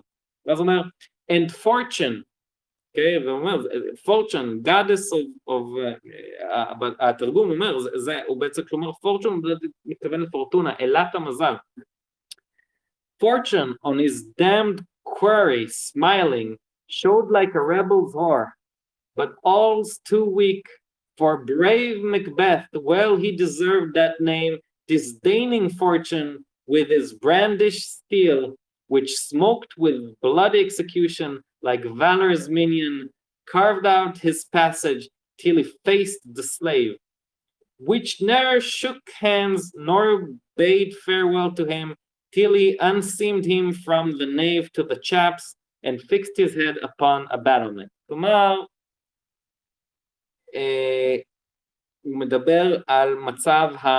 של פורטונה בזמן המלחמה, מצב של התהפוכה הכי בלתי צבועה שיכולה להיות, ששם המזל שלך יכול להתגלגל מרגע לרגע, ואז הוא מתאר את כניסתו של מקבeth, שם אין לה מלחמה, אה, בתוך הקרב, שהוא בעצם מצליח להדוף את פורטונה ואת הגלגל שלה ואיזה מזל שהיא לא תביא, על ידי ממש כוח הזרוע והחרב והנחישות שלו במהלך הקרב, בעצם תפיסה מקיאוולית, תפיסה בבלית של מרדוך, שאתה עושה סדר בעולם על ידי נטו הכוח והתעוזה שלך כחייל במלחמה.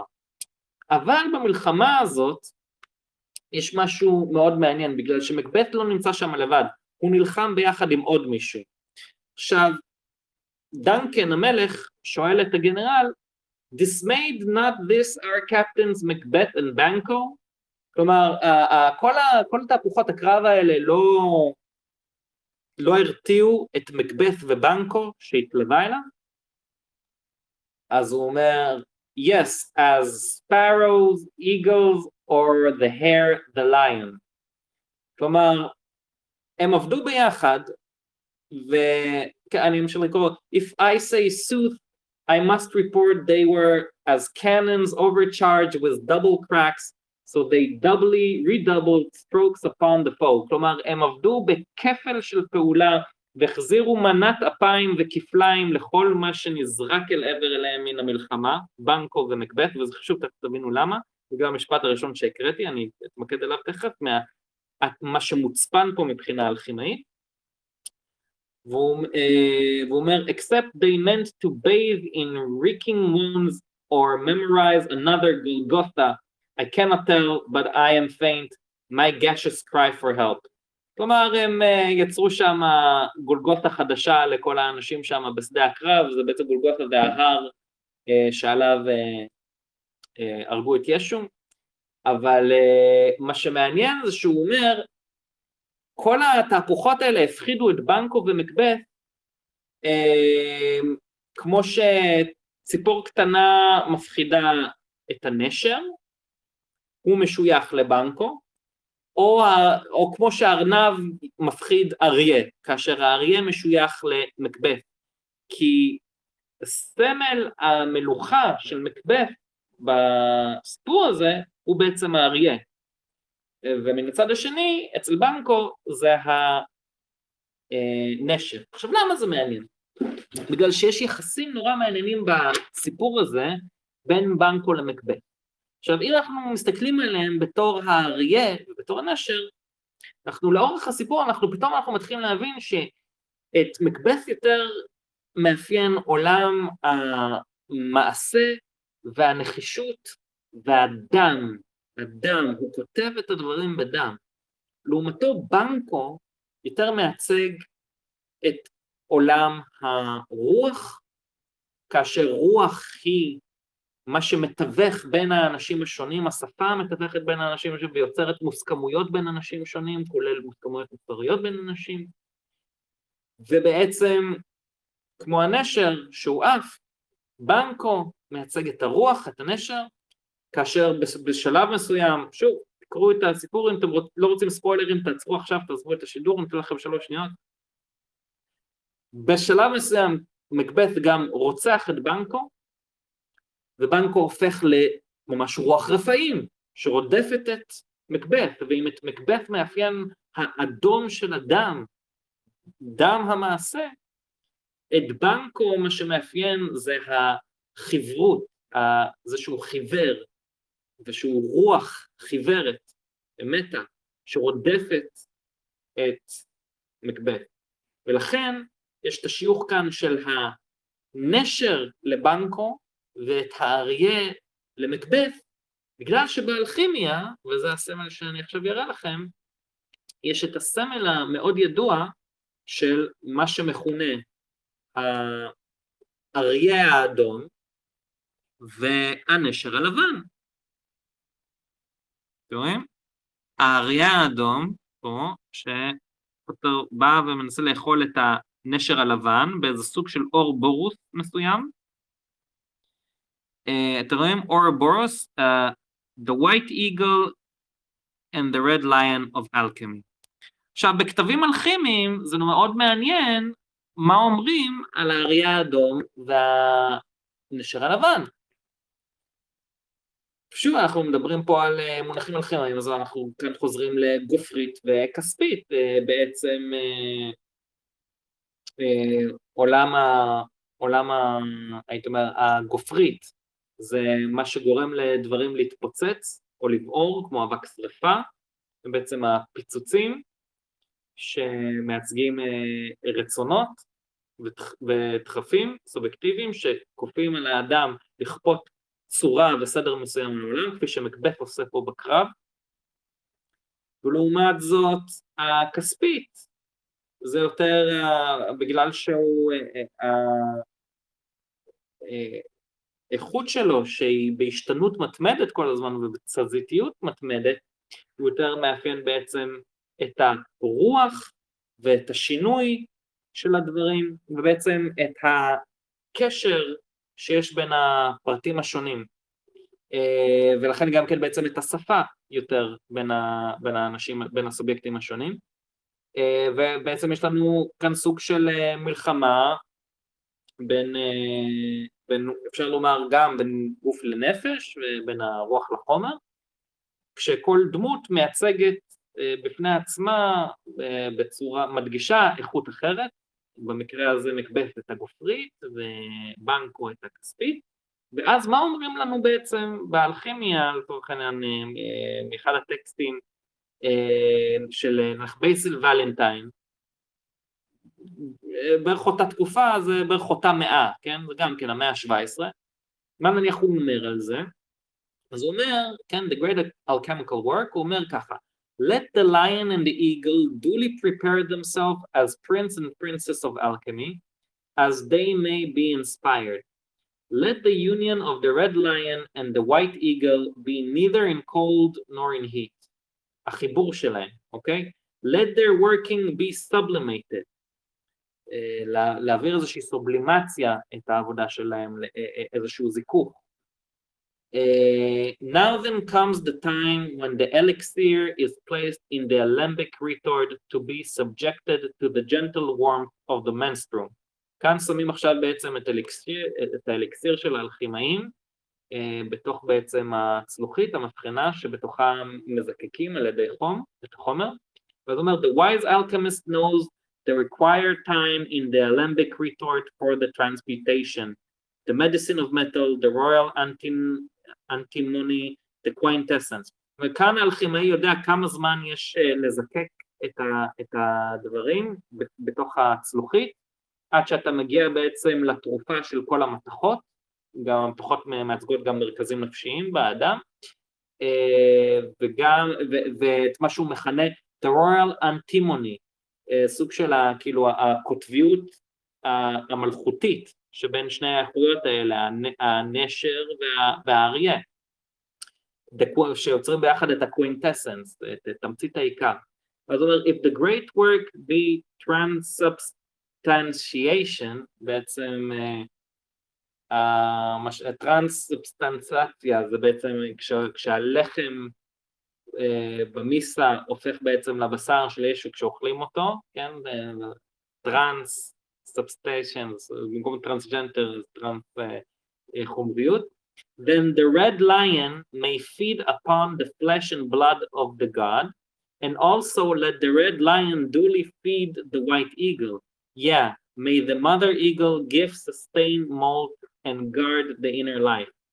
זאת אומרת, כאן האריה ממש הוא משהו שטורף את האלוהות, כמו שמקבת הורג את המלך דנקן, שהוא איזה שיקוף של האלוהות בעולם, בטרגדיה הזאת, אה, והוא גם כן ניזון מה... מה שנקרא white eagle בעצם, מזה שהוא הורג אחר כך את בנקו. אבל כל זה, כן, ואז yeah, may the mother eagle give sustain mold and guard the inner life. בסופו של דבר, כל התהליך הטרגי הזה מוביל לאיזשהו זיכוך של הרוח, שמביא בסופו של דבר למלח חדש, למלך חדש, שהוא הרבה יותר מזוכח, שהוא ברמה גבוהה יותר ממה שהיה קודם לכן. אז פה כבר אנחנו רואים בעצם את הייצוגים של אה, מקבת אה, עם בנקו בתור האריה האדום והנשר הלבן, ובוא אה, נאמר, נראה איזה סצנה עם הזמן המוגבל שיש לנו, לאן אנחנו ממשיכים הלאה. אה, יש עוד תיאורים כמובן שהאריה האדום הופך את ה... הורג את, ה... את הנשר הלבן ואז הנשר הלבן הורג את האריה האדום בכל מיני תיאורים אחרים וזה בדיוק מה שאנחנו רואים כאן הוא, הוא בעצם אה, מקבט מנסה להיפטר מהרוח בעצם מנסה להיפטר מבנקו ואז בנקו חוזר אליו דרך הצאצאים שלו ומחסל אה, אותו עכשיו אחרי זה אחרי הסצנה הזאת אנחנו מגיעים לצורך העניין לאשתו של מקבeth וכבר פה אנחנו רואים את התפיסה של, אה, איך קוראים, אה, של פרצלסוס, שרואה בעצם את הבעיות אה, של האדם לא מתוך איזשהו חוסר איזון פנימי אריסטוטלי או של גיילן שגורם להם לשיגעון הזה, אלא ל... היא קוראת לאיזה שהם כוחות חיצוניים שיבואו ויכבשו אותה וימלאו אותה ויקחו ממנה החוצה את הפריון שלה. אה, ולכן גם כן היא כל הזמן צוחקת על מקבט שאין לו, הוא לא גבר מספיק גם במובן שאין לו את היכולת לפריון ואכן שניהם לא מסוגלים להוליד ילדים ואז מעבר לתפיסה הזאת של העיוות שמקורו בעצם מחוץ כן, ממש כמו באמפרציזם, אתה מסתכל החוצה אל העולם, לניסוי לעולם, ולא, ולאו דווקא לאיזשהו חוסר איזון פנימי, אז אה, נוסף פה עוד מימד שאנחנו רואים פה שהשיגעון נובע גם מחוסר פוריות, מאיזשהי סוג של עקרות.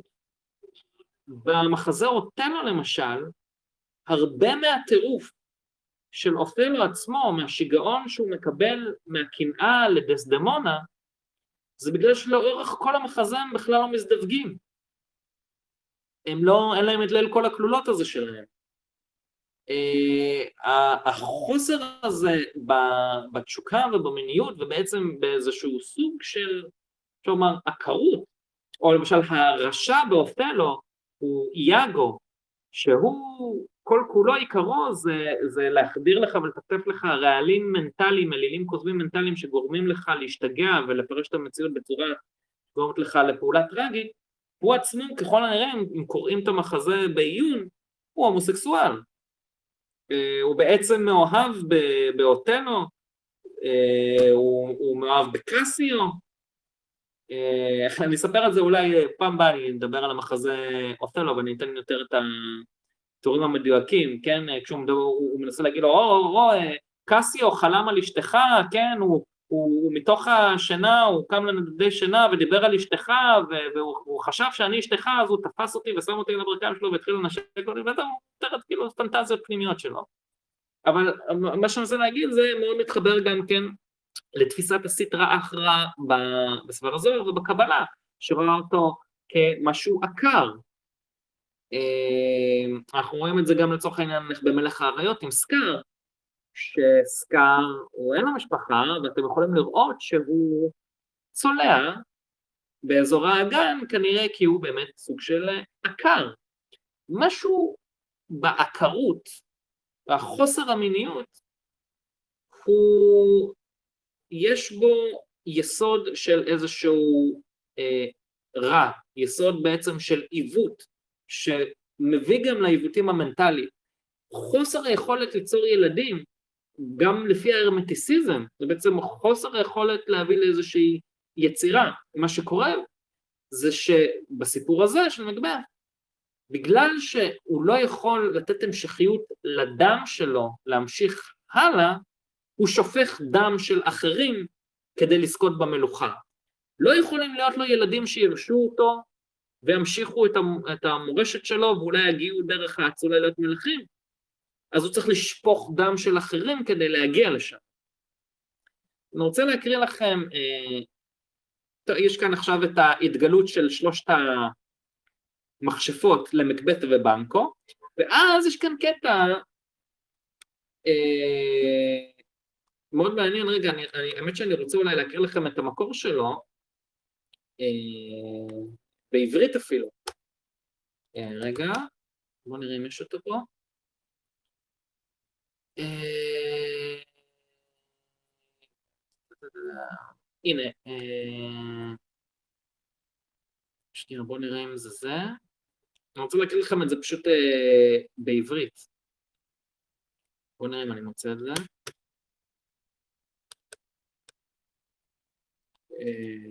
שנייה רגע. בכל אופן, בזמן שאני מחפש את זה, אז אני אגיד לכם, בנקו ו... ומקבט נתקלים בשלושת המכשפות עכשיו, כן? שני האיכויות האלה, ואני לא חושב שאני כבר אמצא את זה. אני לא, כי אני לא זוכר, נראה לי שזה ממשלי, בסדר? אבל הוא לוקח את הציטוט הזה מהמקרא, ואז כשהמכשפות מתגלות אל אה, בנקו ואל מקבט והן מספרות להם מה יהיה ומה קורה וזה, בנקו, שהוא הרוח בסופו של דבר, סוג של המצפון פה בסיפור הזה, אומר את הדברים הבאים למקבט על, על המכשפות. Good sir, why do you start and seem to fear things that do sound so fair? Uh, ואז הוא מדבר אל המכשפות. I, the name of truth, are ye fantastical or that indeed which outwardly ye show? הוא, הוא, הוא ממש הוא שואל, אתם, אתם איזשהו פנטזמה של הדמיון שלנו, שאתם דבר אמיתי, כי גם המכשפות וגם הכוחות שאשתו של מקבט אה, קוראת אה, להיכנס אליה, לתת לה את, ה, את הכוח לעשות את המעשה המרושע של הרצח, אה, או להדיח לרצח, זה מאוד דומה לאופנים שבהם פרצלסוס תיאר כל מיני ישויות שמתקיימות בעולמות נסתרים דרך המינרלים או דרך היסודות של אה, כל מיני אה, מכשפות וגנומים, כל מיני גמדים קטנים כאלה ופיות. והם גם כן, זאת אומרת, אתה, אה, רואים כאן איזושהי השפעה חיצונית של איזו מחלה מנטלית שנכנסת שמתאימה מאוד לתיאורים של פרצלסוס של כל מיני ישויות האלה, במקרה הזה של המכשפות. אה, ואז הוא אומר לה, אז הוא אומר למכשפות, אתם, אתם, אני, כן, העיניים שלי כאן רואות משהו, משהו אמיתי, משהו נכון, זאת אומרת, ויש כאן את כל העניין הזה במקבט של הם לא יודעים, לא ברור להם, הם יכולים לסמוך על, על חוש הראייה פה, ולא רק על חוש הראייה, אלא גם כן על בעצם ההיגיון כל הרעיונות הרציונליים וההגיוניים שעולים להם במהלך המחזה, שזה שוב פעם מחזיר אותנו לסיפור של, של עץ הדת, ששם חווה אומרת שהעץ הדת הוא אה, אה, תאווה לעיניים ונחמד להשכיל. זה משהו שמתחיל קודם כל עם העין, שמחדירה בך איזה שהם רעיונות כוסבים, וזה כל העניין של הניחוש, כי מה עשו כל המנחשות? הם, הם כביכול הסתכלו אל העתיד, ראו אל העתיד, ראו בעצם את החזיונות אל העתיד, וזה מה שכל כך מבלבל. אה, זו בעצם התופעה, הדפיקה האנושית הבסיסית ביותר כמעט, מבחינה אפיסטמולוגית, מבחינה של, של ההכרה. אה, אז באמת מקבט, כשיש את הקטע שהוא רואה את החיזיון, לפני שהוא הולך לעשות את הרצח, הוא רואה חיזיון של איזשהו פגיון מעופף, שפתאום מדמם, ואז הוא אומר, האם העין שלי היא פה מעל לכל שאר החושים והסדר הטוב של החשיבה שלי, או שהיא בעצם הדבר הכוזב ביותר פה. למה אני מאמין? אני מאמין לפגיון שאני רואה עכשיו מעופף או לא,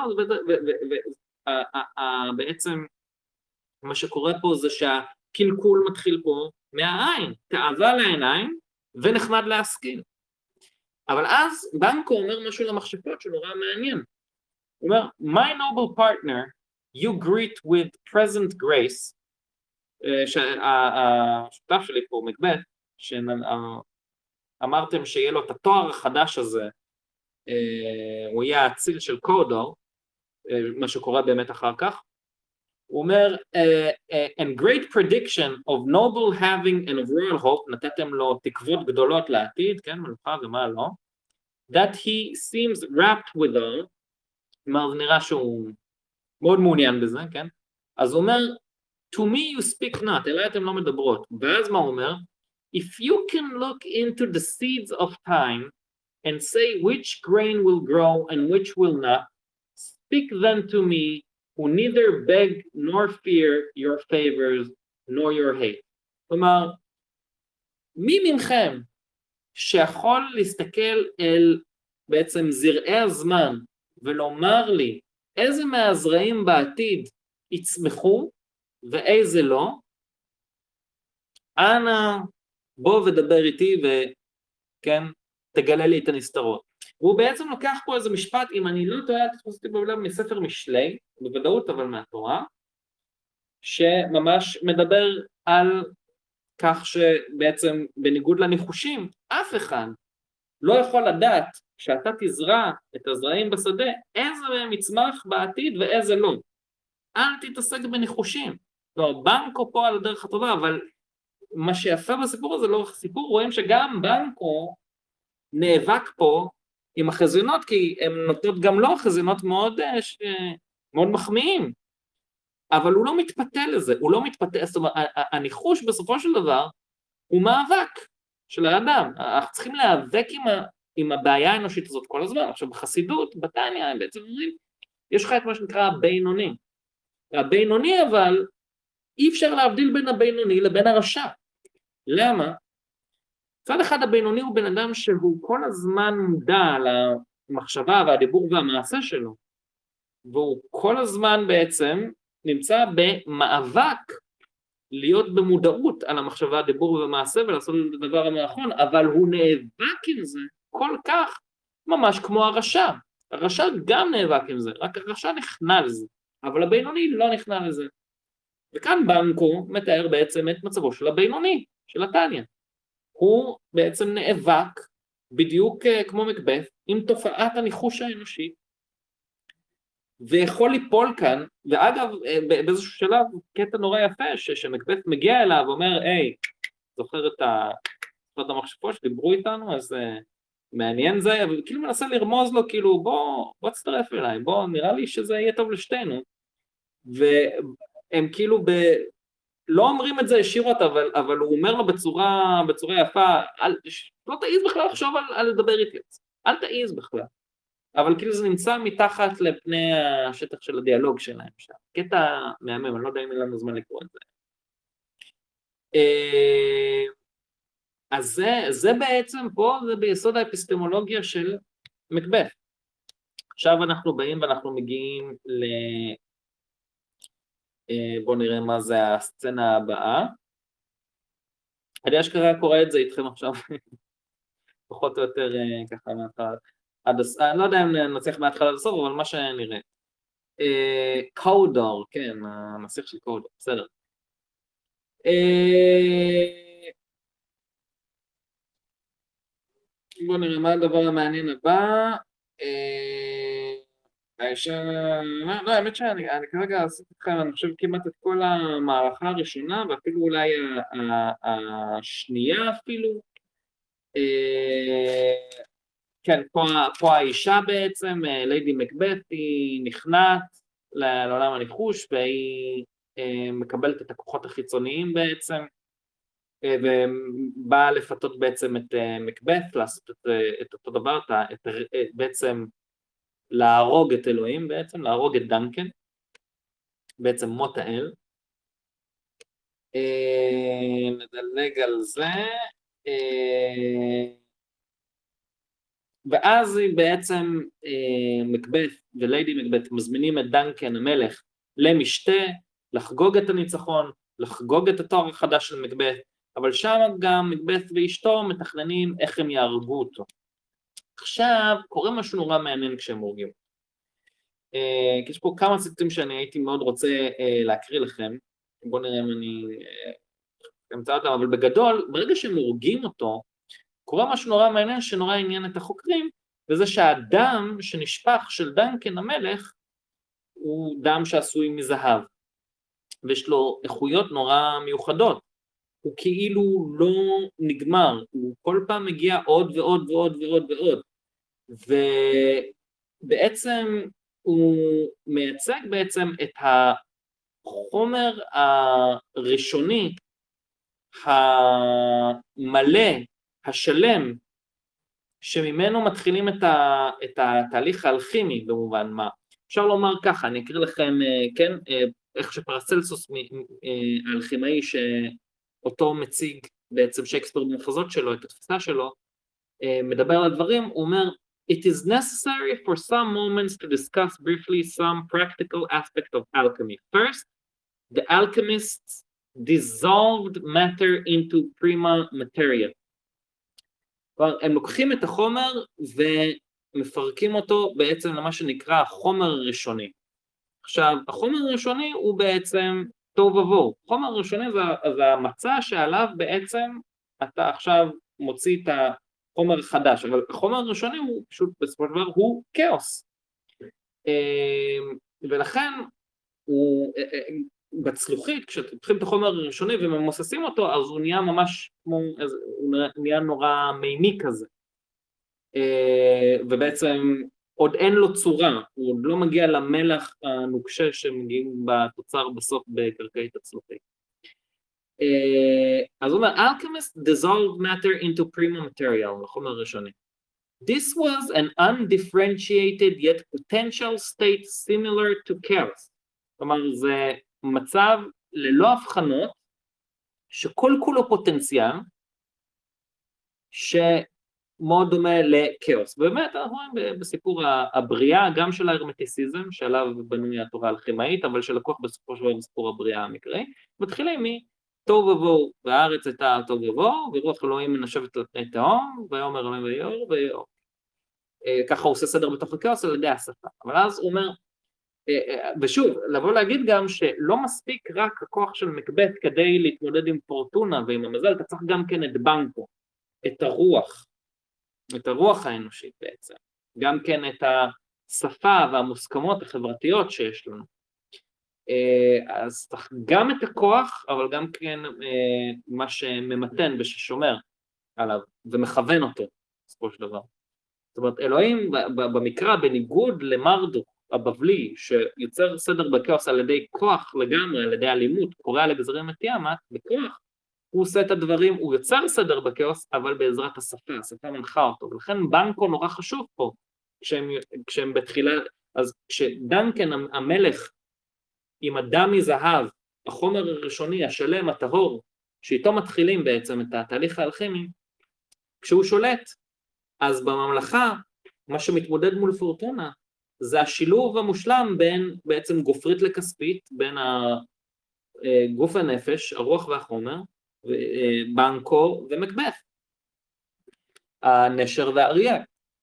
ואז הוא אומר, כן, אז הוא אומר, uh, החומר הראשוני, This was an undifferentiated yet potential state similar to chaos, מה שפרסלסוס מכנה uh, איליאסטר, or the beginning of God's creation, כן, מה שאמרתי בראשית. Next, כן, האלכימאי, the alchemist, he transforms the undifferentiated matter, הפרימה מטריה, into a new and much more elevated kind of matter. ברגע שהוא לוקח את החומר הראשוני, הכאוטי, עכשיו הוא הופך אותו לחומר מזוכח יותר. This was characterized as perfect union of purified opposite called ultimate matter קוניונקשיו, חיבור, בסופו של דבר אתה מחבר חזרה את בנקו ומגבלת, אבל זה מתחיל עכשיו מהפירוט שלהם, עכשיו מגבלת ובנקו נפרדים, האריה האדום והנשר, הורגים את, את דנקן המלך, האדם, וברגע שהדם שלו מזהב נשפך, מתחיל כל הכאוס בעצם בעולם, לא רק החברתי, שמגיע מתוך איזושהי רודנות של המלוכה עכשיו של, של מקבט, אלא גם כן הטבע עצמו נהיה מטורף, איך זה עולה? אני חושב שהסוסים אוכלים את עצמם, ותופעות טבע בלתי מוסברות, ומה שמראה שבעצם יש כאן את התפיסה הזאת של המיקרו-קוסמוס ומקרו-קוסמוס, זאת אומרת שהמעשה המוסרי הוא לא רק משפיע ממש על בעצם, ה... נניח אם רצחת מישהו, אז, אז, אז זה משפיע רק בינך לבין מי שרצחת, לא, זה יוצר איזשהו קרע גם במקרו-קוסמוס, שגורם לאיזה שהם שינויים גם כן בטבע עצמו, הטבע עצמו של העולם מתעוות.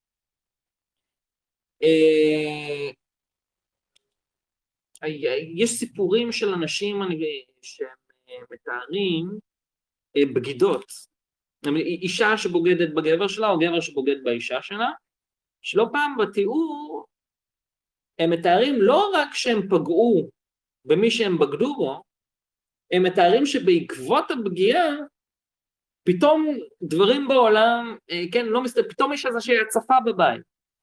פתאום uh, המכשירים החשמליים מתקלקלים וזה, זה דווקא בדיוק ברגעים שפתאום הכלב uh, נדרס או משהו כזה, לא יודע, כל מיני סיפורים כאלה מעניינים ש, שאנשים מספרים שקורים כתוצאה מבגידות שקורות.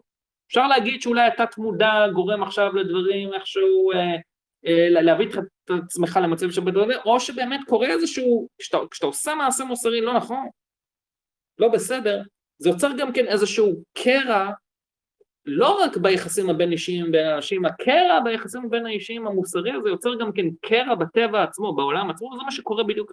בעצם עכשיו אנחנו נכנסים לעולם של הכאוס, ובאמת הכאוס, הפרימה מטריה, מתואר אצל האלכימאים לא פעם כדם, דם שפשוט נשפך. לכן אתם רואים אה, לא מעט פעמים גם ממש את האריה האדום מקיא דם כאילו בתוך הצלוחית. הדם שנשפך זה בעצם הכאוס, ש, שמתוך, ש, שיוצא מהחומר הראשוני שאותו צריך עכשיו לזכך ולהוציא ממנו את המלח. אז ככה מתחיל בעצם, הרצח הזה מתחיל את התהליך האלכימאי, מאוד מאוד מעניין. אה, והאדם הוא מתואר ממש כמו מה שנקרא הטינקצ'ר, הטינקטורה של אה, פרצלסוס, זה לפי איזה האמת מאמר נורא מעניין שקראתי, שהוא כל הזמן, הוא לא נגמר, זאת אומרת, יש לו איזושהי איכות אינסופית, במובן שבאיזשהו שלב הם חושבים, כן, אנחנו רק נעלים את הראיות על ידי זה שאנחנו נשטוף את הדם מהידיים שלנו, אבל אז הם מגלים שכל האוקיינוסים של העולם פשוט לא מסוגלים לשטוף את הדם מהידיים שלהם, עד כדי כך שהאדום הופך את הירוק, ש...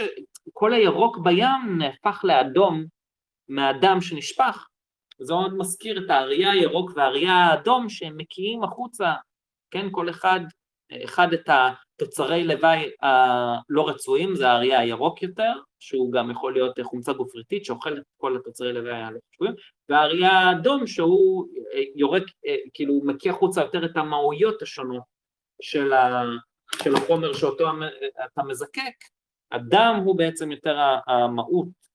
אה, יש פה, כן, the blood of the green lion which also goes under the code name of the philosopher's vitriol is the universal solvent that swallows the seven metals and gold. Basil Valentine, שהזכרתי קודם, said that the solid blood of the red lion, the lapis, the sun, comes from the volatile blood of the green lion. כן, האריה הירוק והאריה האדום, הם מקיאים את הדם, הדם של האריה הירוק הוא, הוא יותר הכאוס, הפוטנציאל, הפרימטריה, החומר אה, שפחות משנה לנו, והאריה האדום יותר מקיא את המהות שמתוך החומר. אה, לא הראיתי לכם קודם, אגב, על התחייה של התפיסות של המדע המודרני שהתפתח אצל האלכימאים לעומת אריסטו, הראיתי לכם את זה בפרק קודם, אתם רואים את האיש העיוור, האיש העיוור הולך אל עבר, בעצם פה זה המעגל של הפרימה, פה זה החומר הראשוני, המלח חומר ראשוני, אתה מזקק אותו בעזרת האש, וממנו נשפך, אתם רואים שכל נשפך במעגל הזה, כל הפרימה מטריה, הכאוס, אוקיי? הכאוס הזה הוא גם פוטנציאל. עכשיו, האיש העיוור הולך בדרכו של המדע הישן של אריסטו. כמו שאמרתי, האובייקטיביסטים מבחינה של היסטוריה של המדע פשוט טועים.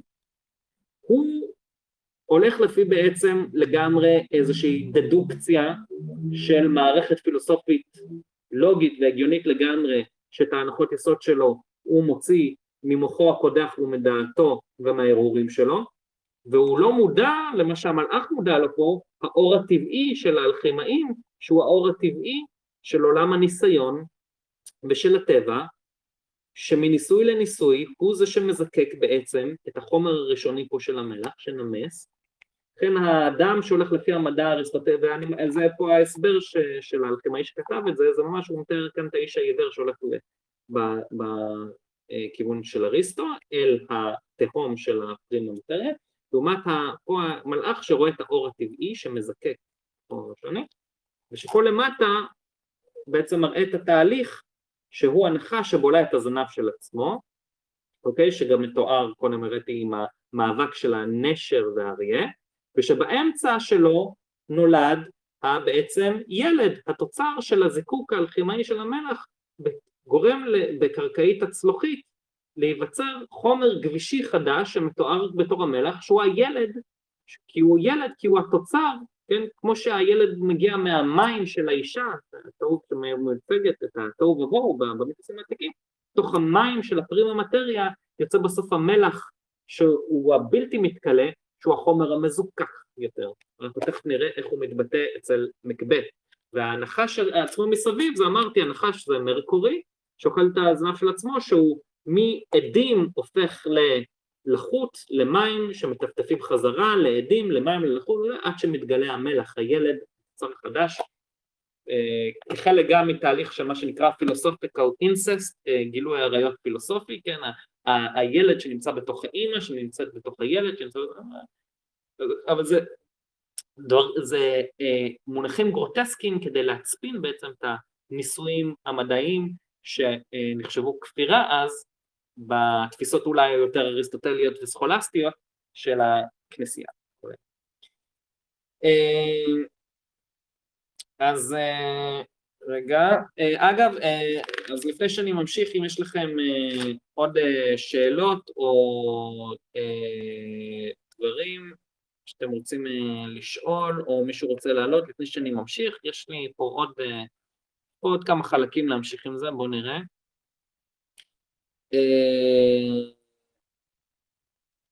אז ככה, אפרלי, יש גם את מזל כלי שהוא קשור לנחש, ואם אני זוכר נכון הוא קשור בידע נשכח שהיה משמש בלחזות את העתיד, וגם אברהם משתמש בשיטה הזאת לחזות שלא יהיה לו בן משרי, עד שנאמר לו צא מההצטגנינות, מעניין מאוד. יואב נצר, האם הממשלה החדשה תחזיר את לימודי התנ"ך לבתי הספר החילונים? אני לא יודע, אבל אני האמת ש... נראה לי... אה... הייתי מציע אולי אה... שאפשר להגיד לחרדים, תכניסו אתם לימודי ליבה, ובתמורה נכניס יותר לימודי יהדות אצל החילונים. אולי זה יכול להיות, אה, זה יכול להיות פשרה לא רעה, לא יודע, חשבתי על זה פעם. בכל אופן, אני רואה שאין יותר, אה, רגע בוא נראה אם יש אולי מישהו שרוצה לעלות, לא. בסדר. אז אני אה, ממשיך הלאה לח... לחלק הבא. אוקיי, עכשיו, עכשיו הציטוטים נהיים אפילו עוד יותר אלכימאיים. עוד יותר מעניינים אה, מבחינת מה שהם מצפינים. אה, בואו נראה אם אני מגיע לזה, שנייה. אה, בואו נראה. הנה, יש לי כאן, אני עכשיו במערכה השנייה,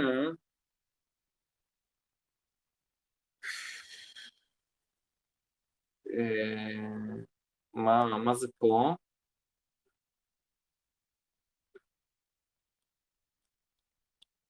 אה, הנה זה על הקטע עם התאווה לעיניים ונחמד להשכיל, כן? זה קטע נורא יפה. שמקבט רואה את החיזיון של הפיגיון רגע לפני שהוא הולך לרצוח את דנקן, והוא לא ברור לו אם משהו, אם העין שלו כוזבת, או שהיא מראה לו בעצם משהו אמיתי.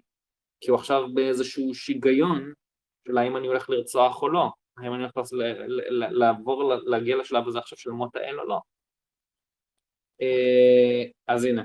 טוב, זה סולילוקווי נורא יפה, אני אקריא אולי את כולו באנגלית, אה, באנגלית אה, השייקספירית שהיא קשה, אבל נראה, ואז נראה אם אני אקח מפה איזה כמה משפטים מעניינים.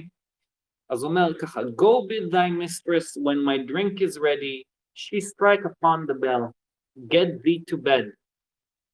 אז הוא אומר למשרת שלו,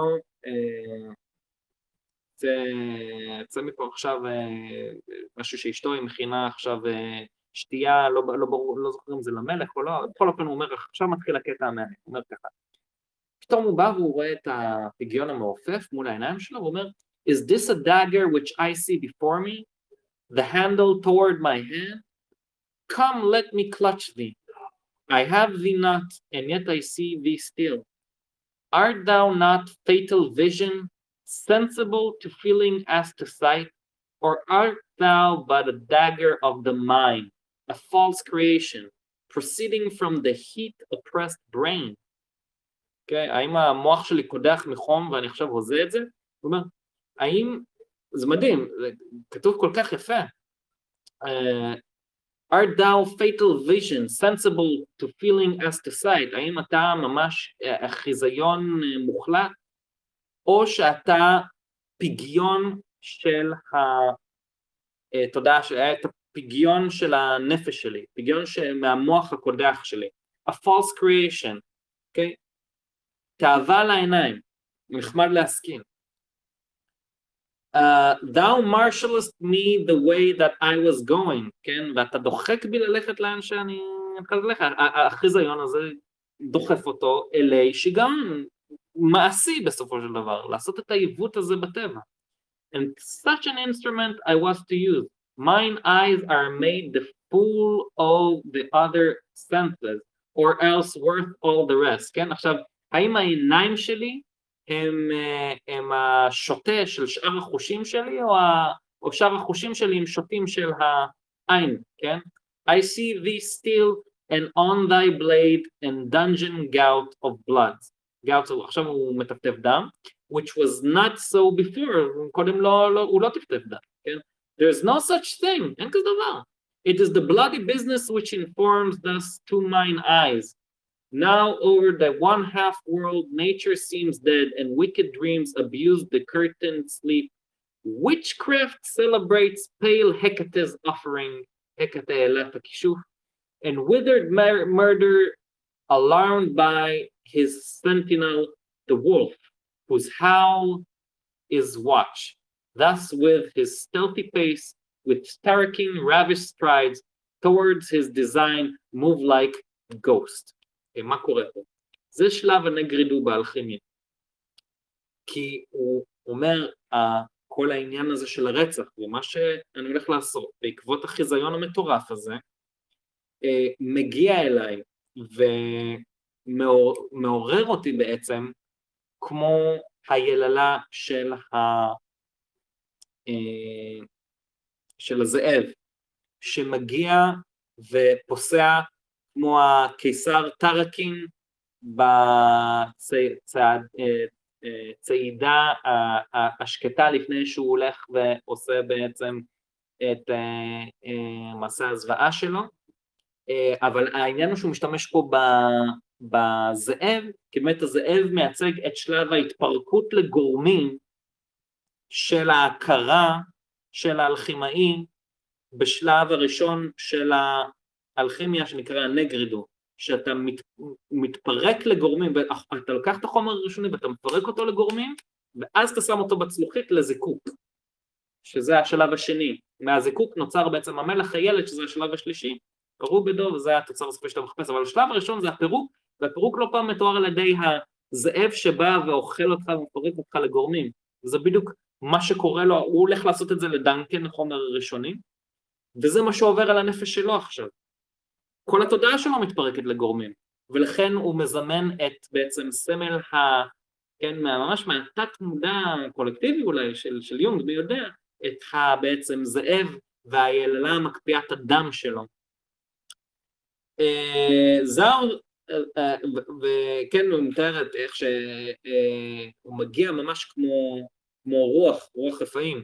Thou sure and firm set earth, fear not my steps which way they walk, for fear that thy very stones prate of my whereabout, and take the present horror from the time, which now suits with it. כלומר, אני מקווה שזה יהיה בשקט, בשקט, בשקט, וכאן אנחנו מתחילים לראות שהוא מתחיל להפריד, בעצם קורה כאן דבר מאוד מעניין, שהתודעה והמעשה, בעצם מעשה הגוף והנפש, מתחילים להתפרד.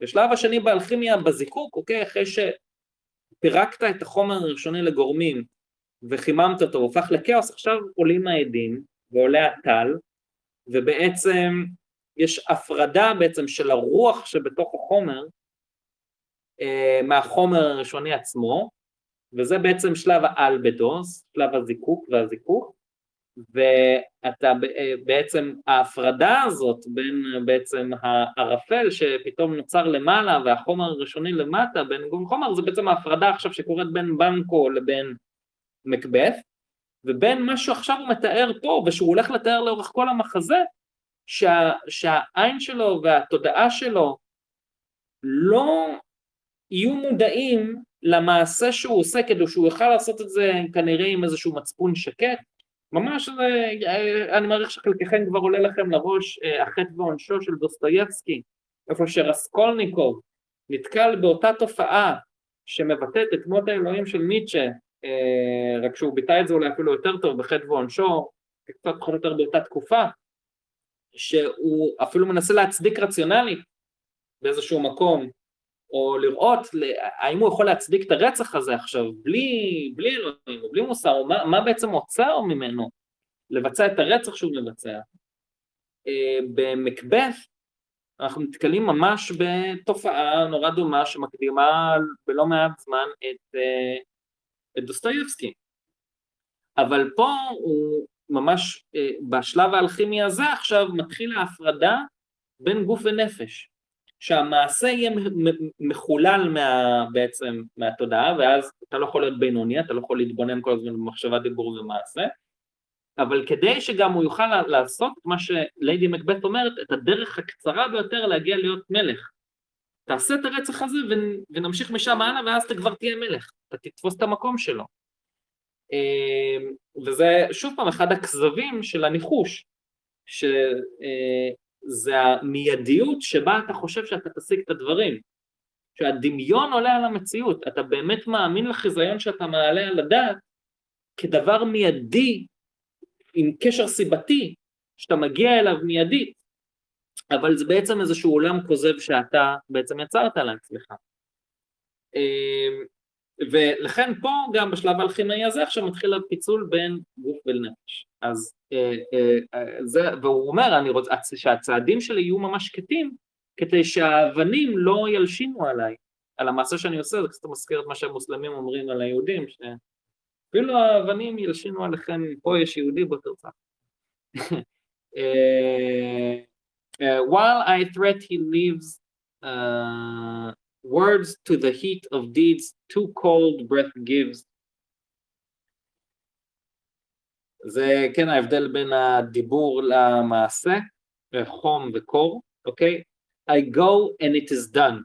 אוקיי, אני עושה את זה וזהו, זה נעשה. ועכשיו יש לו כל הזמן גם עכשיו עם הארוחה שהם הם, הם מבשלים אותה בטרם עת עבור המלך, זה דברים שאתה, כן, האוכל לא בשל, המעשה לא בשל, הדברים הם לא בשלים, כי כשאתה הולך בדרך של הניחוש, אתה מנסה לסיים את הדברים בדרך קצרה ביותר, כי אתה, אתה מנסה לכפות את החיזיון כאילו היה לו, הוא כאילו באופן סיבתי נובע כמובן מאליו כמשהו שבוודאות לא הקרוב, ואתה אתה בא, אה, איך כן, אה, לא יודע, אתה, אתה רוצה עכשיו אה, שוקולד ואתה אתה מדמיין על זה ואתה כל כך רוצה את זה ואתה, ואתה אה, מקבל אותו ואז אתה, אתה מיד אוכל את הכל, או במה שמכונה, כפי שג'וליוס אבולה בהרמטיק טרדישן מתאר את המיסטריות של אלוסיס, שבסוף המס... החניכה אתה רואה, אם אני זוכר נכון, אה, חותכים לך יבול של, אה, מה זה היה? זה היה חיטה או תירס, לא, לא נראה לי תירס, זה חיטה שהיא לא בשלה עדיין, ושהוא משווה את זה, אם אני לא טועה, אפילו לחטא עץ הדעת, שאתה לוקח, אתה תופס ואתה עושה משהו שהוא עוד לא בשל, לא הבשיל עדיין. אה, אתה מחפש לסיים את זה כבר עכשיו. אז זה בדיוק המצב הנפשי שבו נמצאים עכשיו מקבת ואשתו. זה השלב שבו יש הפרדה אלכימית בין הגוף והנפש. Uh, ואז אומר, The bell invites me, פעמון מצלצל ומזמין אותי, Hear it not, דנקן, המלך, for it is a knell, זה בעצם uh, פעמון מוות כזה, שמתריע על המוות. It is a knell that summons thee to heaven or to hell. ואז הוא יצא. סולילוקווי מדהים. עכשיו, בואו נראה אם אני מוצא פה... אה, איפה זה נמצא. זה האמת אה, אה, ציטוט דווקא מאוד חשוב, מאוד אלכימאי, שאני חושב חשוב שאני אקריא אותו.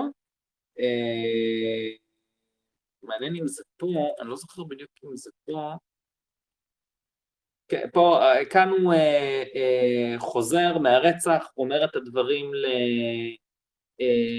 לאשתו, לליידי מקבת, והם מבינים את האיכות הייחודית שיש לטינקצ'ר, טורה של, של הדם של המלך שהוא הרג עכשיו, שזה דם שהוא בלתי נגמר, האוקיינוסים וכל המים שבעולם לא הצליחו לנקות את מה שהמעשה שלו עשה, וזה אני חושב שכל אחד אולי שעשה לצורך העניין מעשה מוסרי לא, בדרגה קצת גבוהה יותר מסתם, לא יודע, אבל גם שקרים או דברים כאלה יכולים להביא למצב כזה ש... שקרים מסוימים מאוד חמורים הייתי אומר, אבל uh, בתור ילד מרגישים את זה נורא חזק, שבאמת יש מעשים כאילו אין אבן שאין לה הופכין. עשית משהו שאין, כל המים שבעולם לא, לא ישטפו את הדם מהידיים שלך, זה, זה, זה דווקא, דווקא צריך להיות רצח. אה, אה, אני מקווה שזה פה. בואו נראה איפה ה... אה, רגע. אה, אני יודע איך אני אמצא את זה. שנייה. זה ציטוט שבעצם עכשיו הם צריכים להסתיר את הפשע שהם עשו, והם רוצים להפליל את השומרים בעצם בטירה. ואז ליידי מקבף אומרת משהו אה, מאוד מעניין. הנה מצאתי את הציטוט עצמו, אני רוצה להקריא אותו בעצם בהקשר המלא שלו. בואו נראה אם זה פה, אה לא, הנה זה לא כאן. אה, זה בעצם במערכה השנייה, בסצנה אני חושב השלישית. ואני לא יודע עוד כמה יש לי, אה, כמה עוד יש לי אה, לעבור איתכם פה על הדברים, אבל... אה, נו, איפה זה? טוב. אני לא אקריא את זה, לא אקריא את זה אולי בהקשר הזה, אני אקריא לכם ממש את הציטוט עצמו, כי זה ממש אחד לאחד לקוח מאלכימיה. הנה, אוקיי, אז ככה. אז הם אומרים איך אנחנו נסתיר את המעשה הזה, איך נאשים את, ה... את השומרים, אז היא אומרת לו, לדי מקבף אומרת למקבף, His chamberlains, will I with wine and wassail so convinced that memory uh, shall be a fume and the recipe of reason a limbic only. זאת אומרת, אני אשקה אותם באלכוהול בצורה כזאת שהזיכרון שלהם יהיה בסך הכל איזשהו עד שעולה מצלוחית של זיקוק של האלכימאים, והצלוחית בעצם תהיה המוח שלהם, שהיא מכנה בעצם המקור בעצם של התבונה או של ההיגיון, הוא יהיה בסך הכל צלוחית לזיקוק, בעצם לזיקוק של אלכוהול, והעדים של האלכוהול יהיה איזשהו זיכרון מעורפל וארטילאי של מה שקרה באותו לילה אצל אותם אנשים. עכשיו, זה בדיוק העניין, בגלל שהאלכוהול אחר כך מתואר בצורה נורא יפה על ידי מה שמכונה the porter, בעצם השומר של הטירה, הוא מגיע בסצנה הבאה, והוא אומר את הדברים הבאים. אה, רגע, הפורט, הפורטר הוא בעצם מה שנקרא ה-Shakespearean Fool. ה-Shakespearean Fool בעצם הוא בא להחליף את המקהלה והתזמורת והמוזיקה שייצגו את הצד הדיוניסי של המחזות הטרגיות ביוון, והוא בעצם, ה-Shakespearean Fool הוא בעצם באמת מה שאני הסברתי בפרקים על המרקורי של האלכימאים, הוא בעצם הליצן, השוטה, ליצן החצר, ובניגוד לכל שאר הדמויות שהם מדברים באיזה שהם ורסים, יש להם איזשהו משקל לדיבור שלהם במחזה, כמעט אה, ממש אה, כמו בשירה, הוא היחיד שהדיבור שלו ורצף הדיבור שלו הוא כל כך זורם, שהוא אה, ממש מייצג בעצם את התזזיתיות של בעצם הכספית של האלכימאים. דרך השימוש, דרך הצורה, הצורניות של השימוש שלו בשפה. עכשיו פה כבר פורטר הוא נותן איזושהי הפוגה קומית, אבל הוא בעצם מסביר לנו כאן את כל היסודות החשובים במחזה, והוא משהו שהוא הרבה יותר מסתם איזושהי הפוגה מכל הדרמה שקרתה עד אותו רגע, וזו פעם ראשונה כנראה באנגלית שאנחנו נתקלים בעצם במונח knock who's there בעצם מה שידוע היום בתור uh, בדיחות jokes, uh, בדיחות טוק טוק משם, ואז uh, איזושהי בדיחה. ואז, אוקיי, אז מגיע הפורטר אחרי הרצח, uh, הליצן פה, הוא אומר, here's a knocking in, uh, uh, אוקיי, okay, here's a knocking indeed, if man were porter of Hellgate, he should have old turning the key. כן, עכשיו הוא מתאר את עצמו כשומר לא סתם על טירה, אלא על שערי הגיהנום. הוא בעצם, הוא סוג של ליצן חצר, אבל בעצם הוא אומר פה את האמת, באמת מה קורה פה. ואז הוא אומר, knock knock knock knock, who's there?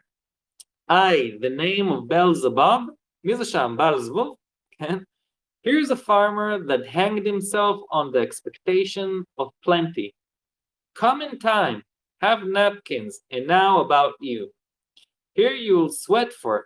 עכשיו, מה קרה? הוא מדבר על חקלאי, הרי מה אמרנו קודם? מה היה התשובה של בנק כל המכשפות? הוא אמר להם, מי מכם שידע איזה, אה, ממה שזרענו, מה מהזרעים שזרענו, יצמח ליבול ומה לא, תדבר איתי. זה בעצם התחייה שלו של, ה... של הניחוש. אבל פה הוא אומר, הוא מדבר כאן, מי זה שמה בשערי הגיהנום, בעל זבוב? לא, זה חקלאי ששם את כל יהבו וכספו על יבול מסוים, שהוא חשב שיהיה שווה הרבה כסף בעתיד, והנה מתברר שהיבול שהוא בעצם אה, זרה לא שווה היום כלום. אז הוא תלה את עצמו, תלה את עצמו באוויר, זה שם את עצמו בציפיות גבוהות. אגב, זה אה, משל שנמצא בדיוק גם בגרגנטואל ופנטגרואל של האלכימאי פרנסואה רבלה, כן, על אלקופריבס, אה, על העניין הזה של היבול והחקלאות, והוא מתאר את זה עם שדים שהם אה, מנחשים לא נכון את ה... מה היבול הנכון לשים באותה שנה, ממש, אז כאן הוא בעצם עוד פעם דוחה את עניין הניחוש, הוא אומר, אתה תולה את עצמך בתקוות גבוהות שבסופו של דבר זה החבל תלייה שלך. הניחוש הוא חבל התלייה שלך, כי תחשבו, זה שם אותך, תולה אותך באוויר, זה, לכן זה משל מדהים, החבל התלייה פה. ואז הוא עובר לבא, knock knock, who's there? I, the other devil's name? Face. Here's an equivocator that could swear in both the scale against either scale, who committed treason enough for God's sake, yet could not equivocate to heaven. או common equivocator. מה זה equivocator? equivocation זה היה איזושהי פרקטיקה שהישועים לימדו באותה תקופה, איך אתה יכול לשקר מבלי לשקר. אוקיי? איך אתה יכול להגיד משהו שלכאורה נשמע כמו האמת, אבל שזה הדרך שלך להתחמק מהחוק. למשל, שואלים אותך, האם מישהו במנזר שלך משקר? אוקיי? תכף אני אתרגם את זה לאנגלית ותבינו למה זה עובד. ואז הוא, הוא אומר, אף אחד לא שוכב במנזר. אז כשאתה אומר באנגלית, אם שואלים אותך, does anyone in your church lie? האם מישהו משקר ב... ב... אז הוא אומר, ואז הישועי בא ואומר, no one in my church lies. הישועי אומר, למה הוא לא, מבחינתו הוא לא משקר? כי הוא אומר, אף אחד לא שוכב. כשאתה אומר שוכב, זה אומר, אתה אומר את זה כמו שקר, lies. כן? no one lies here. כן? אז בעצם אתה, אתה בעצם עובד על החוק.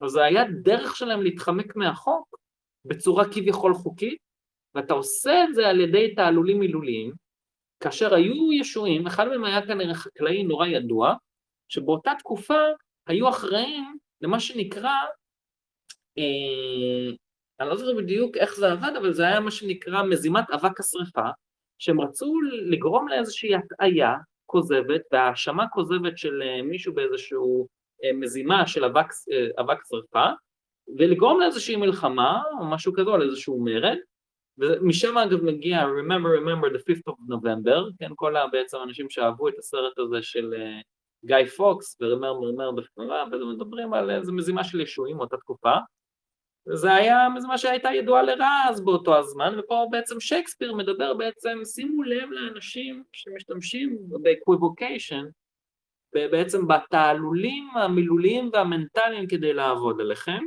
ממש כמו החקלאי שתולה את תקוותיו בניחושים ועתידות אה, שהופכים להיות חבל התלייה שלו. ובעצם אה, הוא אומר, הוא משווה כאן את הגורמים החיצוניים שגורמים לתפיסה שגויה של המציאות, בעצם מבחינה פוליטית, הוא משייך אותם בעצם לישועים, והישועים באמת אה, הם היו כנגד פרצלסוס וכנגד בעצם השינויים ש, שהגיעו מה, מהכיוון יותר של הרפורמה, הרפורמציה והאנגליקנים והמדע החדש שהגיע. אה, ואז הוא ממשיך, knock knock, who's there? face, hear the English tailor come hide, טוב זה, זה בדיחה מצחיקה, rust your goose, כן?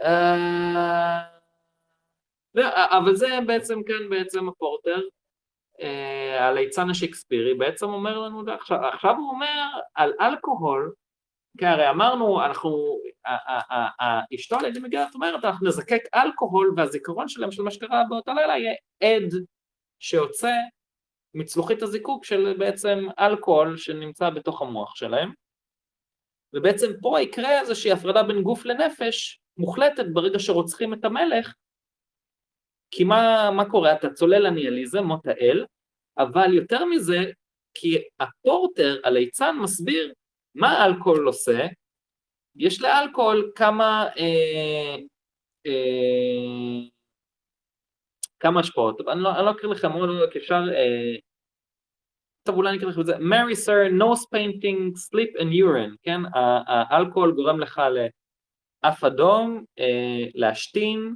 ולישון, אבל lechery, sir, it provokes and unprovokes, it provokes the desire, but it takes away the performance. זה מעורר בך, אוקיי? זה מגרה אותך לפעולה מוחלטת, אבל זה מצד שני מדכא את היכולת שלך להוציא לפועל את הפעולה. ואז שוב פעם אנחנו נמצאים כאילו באיזושהי קפיצה מנטלית.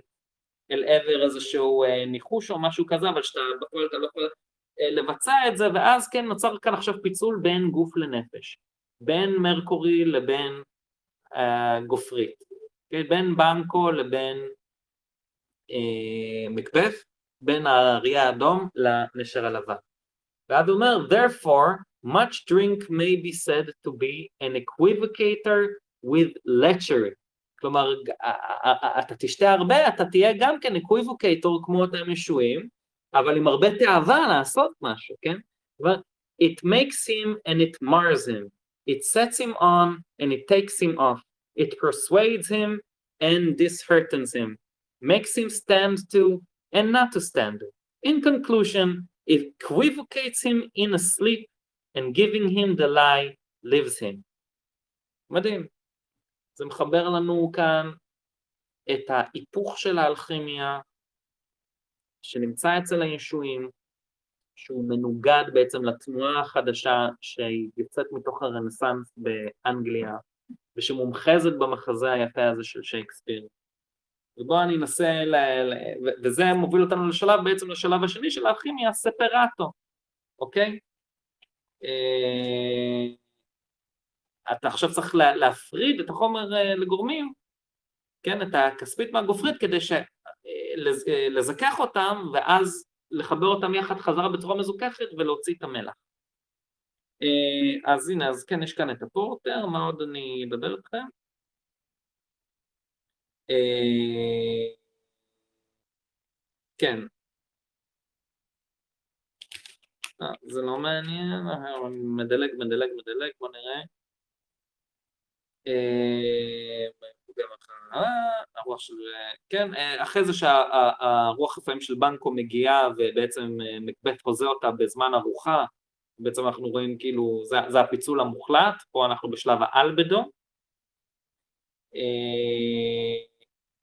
ובשלב האלבדו הוא מגיע והוא רואה את החזיונות הסופיים, ופה, כן, עם זה נסיים עם החזיונות הסופיים,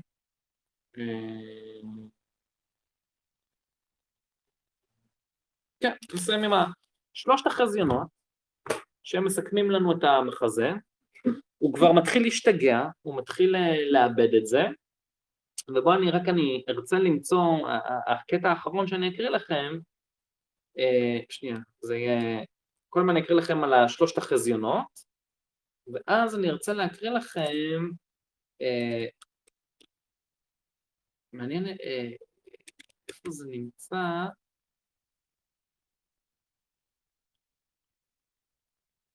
אה, אני רוצה להקריא לכם את הסולילוקווה של מקבט שמתאר את הניאליזם המוחלט. אז רגע, אז בואו, אני רק, רק אמצא את זה כדי שאני בטוח שיהיה לי את הדיאלוג הזה, את הדיאלוג שלה בעצם של החזיונות יהיה, ואז אני אסביר לכם אותם, וזה מתאר, יסגור לנו את כל התהליך האלכימי, נגיע למלח, אוקיי? Okay, כי הגענו לשלב השני מתוך שלוש. אה, ואני ארצה לסיים ממש עם הנאום המדהים הניהליסטי של מקבל. הנה הנה, כן כן, tomorrow, tomorrow, tomorrow, איזה יופי, איזה יופי. טוב, אני אמצא את זה, אני אעשה פה.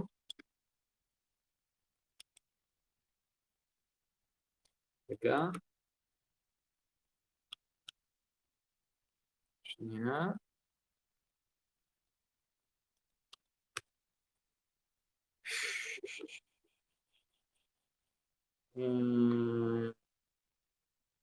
הנה רגע.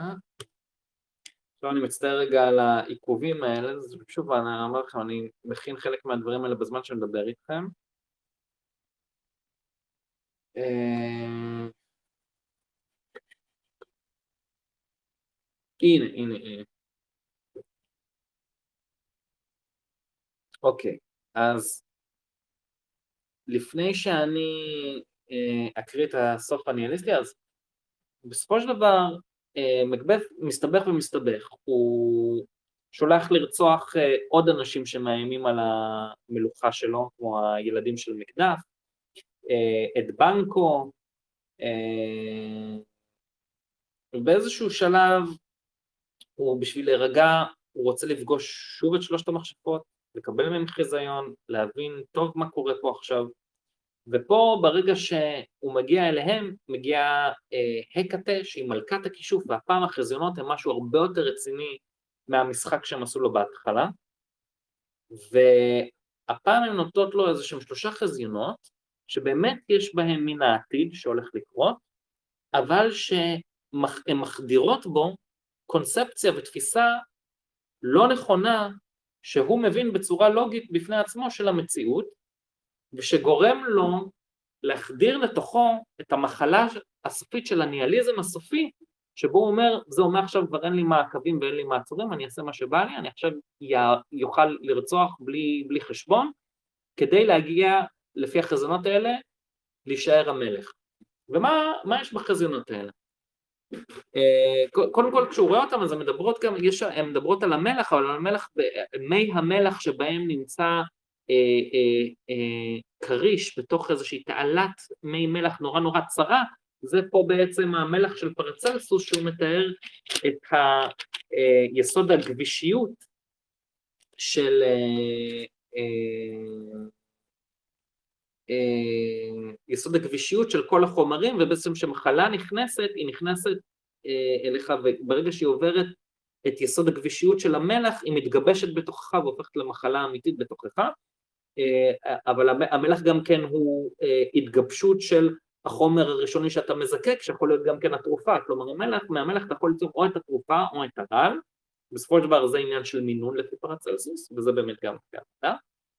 ופרצלס זה, זה ציטוט מספר שמסביר את שייקספיר במונחים הרפואיים שלו, וכאן הם מדברים על המלח אה, שהוא לקח מפרצלסוס, אומרים לפי המודל של פרצלסוס, מחלה אינה נובעת מחוסר איזון בלחות הגוף, אה, כפי שגיילן טוען, אלא מזרעים או חיידקים מחוץ לגוף שמדביקים משפיעים איבר מסוים או עוברים עיבוד דרך המלח, מלח עקרון הגבישיות. מלח יכול לגרום למחלה או לרפא, אה, כמו ביצירת התרופות של פרצלסוס, וכאן באמת בדרך כלל אה, שייקספיר מתאר את המלח כיסוד של אה, לא, לא, לא סתם אהבה רומנטית אבל גם כן התאווה המינית שביסוד הדברים האלה בצורה הגסה שלו ביותר כי דרך מחלות מין הוא מתאר איך המחלות מגיעות מבחוץ ומתגבשות בגלל התאווה שמתוארת במלח בתוך האדם וככה הוא פעם ראשונה הוא מתאר את הרעיונות של פרצלסוס של המחלות שמגיעות מבחוץ שהיה כנראה הדרך הכי ישירה להתחבר זה היה דרך מחלות מין, אה, במקום התפיסה המתמטית של איזשהו חוסר איזון פנימי של התפיסה הקלאסית של רפואה של גייל. אה, ואז פה הישויות החיצוניות המכשפות אה, דרך יסוד המלח מגבשות בתוך מקבת איזה שהם חזיונות שהם לאו דווקא כוזבים אבל שמחדירות בו פירוש שגוי של המציאות שגורם לו להתיר כל רסן ובעצם לבצע, להעמיק את ה... בעצם מעשה הטרגי שלו, שגורם לכיליונו בסופו לכיליון אשתו, שהיא לא יכולה אפילו לישון. אמ, והחיזיון הראשון הוא ראש כרות, אה, ראש אה, של לוחם אה, אם, אם אני לא טועה אפילו עם איזושהי קסדה, כרות, וזה בעצם בסופו של דבר מתברר שזה הראש הכרות שיהיה של אה, מקבת בסוף המחזה. אבל למה ראש כרות? כי זה סמל אלכימאי שנקרא קפוט מורטום בלטינית. הקפוט מורטום בסופו של דבר זה כל התוצר לוואי הלא נחוץ שתוך כדי הזיקוק נוצר כל השכלה והזבל שאתה לא צריך בעצם מה שהאריה הירוק מקיא, שהוא לא חלק מהמלח הבלתי מתכלה שהוא התוצר הסופי שאתה מחפש מתוך הזיקוק. וזה תואר תמיד בתור בעצם הקפוט מורטום, הראש הכרות. אה, בגרגנטואב בתגרואל של רבלה הצרפתי גם יש את הראש הכרות של אפיסטימון שנקראת באיזשהו שלב באחד הקרבות אבל שמחזירים לו אותו בצורה מזוכחת יותר, ואפיסטימון זה באמת, זה לקוח מהמילה אפיסטמולוגיה, זה קשור משהו בהכרה שלך וכל התוצר לוואי הלא נחוץ מהזיקוק שאתה יכול לזרוק לזבל, שזה בסופו של דבר החזיונות עם הפרשנויות הלא נכונות שנשארו אצל מקבת ו- ובעצם נשארו ב- ב- כשהוא עדיין המלך במלוכה. ו- ובתוך כדי הזיכוך אתה נפטר בעצם מהתפיסות הכוזבות שלך, בכן, תפיסה גדולה יותר מהתפיסות הכוזבות של אריסטו אל עבר המדע החדש, אבל גם פסיכולוגית, ויש הרבה פסיכולוגיה שמקדימה את פרויד, ובכלל את הפסיכולוגיה אצל, אצל שייקספיר, בהבחנה של האיד והאגו והמודע והתת מודע, כל התפיסות הכוזבות שלך את עצמך ואת העולם. זה חלק מהאלכימיה שכל אחד באופן פנימי יכול וצריך לעבור עם עצמו. להיפטר מהניחושים שהם כוזבים, להיפטר מה, בעצם מהאלילים ש, שבי, של בייקון, של פרנסיס בייקון, לא של החזק, כן. החיזיון השני שהוא זה הילד עם הכתר אה, מלא דם, ואז המחשבות אומרות לו, אף אדם שנולד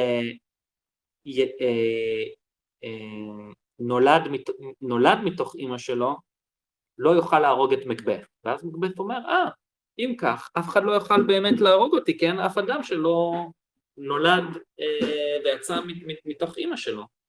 אה, ולכן לפי החיזיון הזה אין לי מה לפחד, אני יכול פשוט להרוג את כולם ולהישאר מלך אה, ולהרוג את כל מי שאני צריך כדי להמשיך להישאר ולהיאחז בלהיות מלך.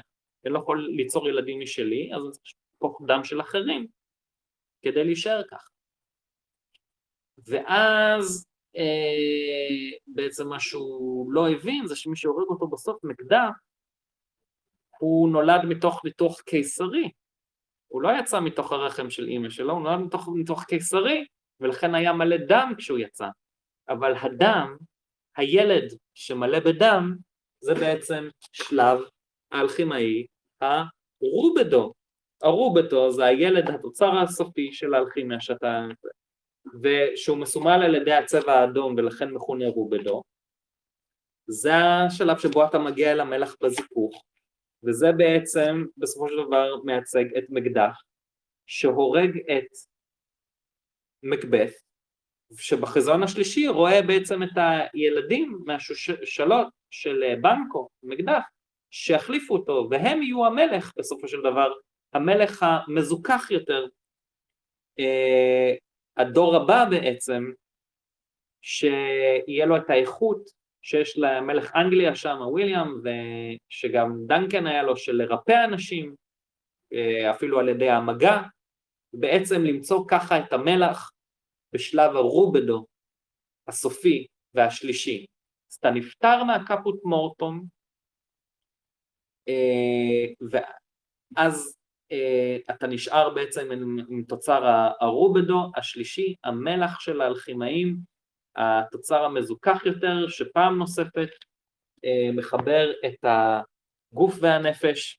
אפשר להמשיך ולדבר על זה עוד, שפה אתה מוצא את אבן החכמים, ואבן החכמים פה אה, נמשלת יפה, כאשר אה, מקדף, מקבeth רוצח את הילדים שלו, והוא גם עכשיו נכנס לסחרור של תאוות נקם ולא יודע מה לעשות, ואז וויליאם, הבן של דנקן, המלך שנרצח, ומי שכנראה בסופו של דבר החליף אותו, אומר לו, תשתמש תשתמש ביצרים האלה, בתאוות הנקם הזה, כמו אבן, אבל האבן שאיתה אתה משחיז את החרב, ועם החרב אתה כמובן מכוון לאן אתה תוקף, ותשתמש בכל הכוחות האלה והיצרים האלה כדי בעצם לכוון את הפעולה שלך לכיוון המוסרי והנכון. ושכחתי לומר שבחזון השני הילד uh, מחזיק עץ. הם אומרים אה, אה, אה, למקבט אתה תפסיק להיות מלך ברגע שהעצים יטפסו על ההר, עצים של איזשהו יער יטפסו על ההר, שכחתי את השמות שלהם, ובאמת אומר זה בחיים לא יקרה, אבל מה שקורה בסוף זה שבאמת החיילים שבאים להרוג אותו, על ידי, כן, התפיסה של פרצלסוס שמאמין שדומה מרפא דומה, ממש כמו שהנחש, הנחושת של משה מרפא אנשים מהקשות הנחש ב... ב... אני חושב שזה היה בספר שמות, אה, שיש בזה מין בעצם האמת של טיפה רעל של נחש מחסן אותך מבעצם הרעל של הנחש, ובעצם ככה עובדים חיסונים, ככה בעצם אה, פרצלסוס הבין את הרפואה, ככה הם אומרים, הדם שאנחנו נשפוך בקרב הזה מול מקבeth הוא שיכפר על הדם שנשפך של אה, דנקן, שנרצח על ידי מקבeth, אבל אנחנו נלך ונתקוף אותו על ידי כזה שניקח כל מיני עצים ונסווה את עצמנו דרך היער עם העצים ולאט לאט נעלה במעלה ההר ואז באים ומדווחים למקבט, מקבט, מקבט, אנחנו רואים את העצים של היער מתחילים לעלות אל עבר ההר ופה אנחנו רואים בעצם התפיסה של הדברים שנובעים לא מתוך הדדוקציה האריסטוטלית של מערכת רציונלית הגיונית שדרך סילוגיזם מהכלל אל הפרט הולכת ומנסה לכפות על העולם איזושהי תפיסה לוגית, בדרך כלל כוזבת, שניתן להפריך בניסוי בודד, עם איזשהו ברבור שחור במעבדה, אלא כמו העץ שצומח מלמטה למעלה, וככל שהוא צומח יותר למעלה, השורשים שלו אה, שוקעים יותר מטה, והם מטפסים עם העץ במעלה ההר, ובעצם במקום שהחיזיון שמטעה את מקבeth וגורם לו לחשוב, אה, עצים לא יכולים לטפס על ההר, אז אני אשאר מלך לנצח, לגרום לניחוש, חיזיון של הניחוש, בהיפוך של הפעולה האלכימית, אה, לשלוט בך ולהביא אותך לעולמות של כזב ומעשים טרגיים, להשתמש בדימוי, במקרה הזה הם משתמשים בדימוי של העץ כדי להסוות את עצמם ולעלות למעלה כלפי מעלה, אה, אה, כדי להגיע למקבץ ולעבוד עליו, לעבוד על החושים שלו. בעצם אה, הם שולטים בדימוי ולא הדימוי שולט בהם, וברגע שעשית את ההיפוך הזה, עשית את האלכימיה בצורה הנכונה, עכשיו החזרת את הגוף והנפש למערכת יחסים הרמונית, ועכשיו יש לך את המלח של האלכימאים. כששינית את הפרופורציות בין אה, גופרית לכספית בצורה הנכונה, קיבלת את אבן החכמים וזה מה שקורה לך פה בסוף הסיפור. אבן החכמים זה האבן שעליה הוא משחיז את החרב שלה כמובן, וגם אה, אחד הדברים שקורים שם זה שוויליאם, אם לא טועה זה וויליאם הבן של דנקן, אבל יכול להיות שיש שם אחר. בכל אופן הוא אומר למקדף, הוא עובד אליו, הוא אומר, תשמע, אם אני עכשיו מלך במקום מקבט, אני יותר גרוע, כי אני רוצה יותר נשים, אני רוצה יותר רכוש, וקשה לי לעצור את היצרים שלי, בעצם הוא משקר, ל, הוא משקר, הוא משקר למגדף כדי לבחון אותו, האם הוא עדיין יישאר נאמן אליו, כשהוא יודע שהוא יהיה כזה מרושע, בעצם השימוש בדימויים כוזבים כדי להוציא את האמת, ולא השימוש בדימויים כדי לטשטש את האמת, כמו שהישועים עשו עם equivocation, אה, שזה בעצם, הם עשו את האלכימיה ההפוכה, וזה בעצם אה, שייקספיר נלחם, אני חושב שאני נותן לכם את התמונה הגדולה פה לגבי הכל, ונסיים ב... מונולוג הניהליסטי המדהים והיפהפה של מקבeth, בואו נראה מה אני... אוקיי, אומר ככה. Hang out our banners on the outward walls. The cry is still, they come, our castle's strength will laugh a siege to scorn. Here let them lie, till famine and the ag- ague eat them up. Were they not forced with those that should be ours? we might have met them therefore beard to beard and beat them backward home. פה הוא מחכה למתקפה על הטירה שלו, זה עוד לא הנאום הזה, ואז הוא אומר, what is that noise? It is the cry of a woman, my good lord. וזה, I have, ואז מקבט עונה לו, I have almost forgot the taste of fears. The time has been, my senses would have cooled to hear a night shriek, and my fell of hair would a dismal, dismal treatise rouse and stir as life were in, in it. I have supped full with horrors, direness familiar to my slaughterous thoughts, cannot one start me.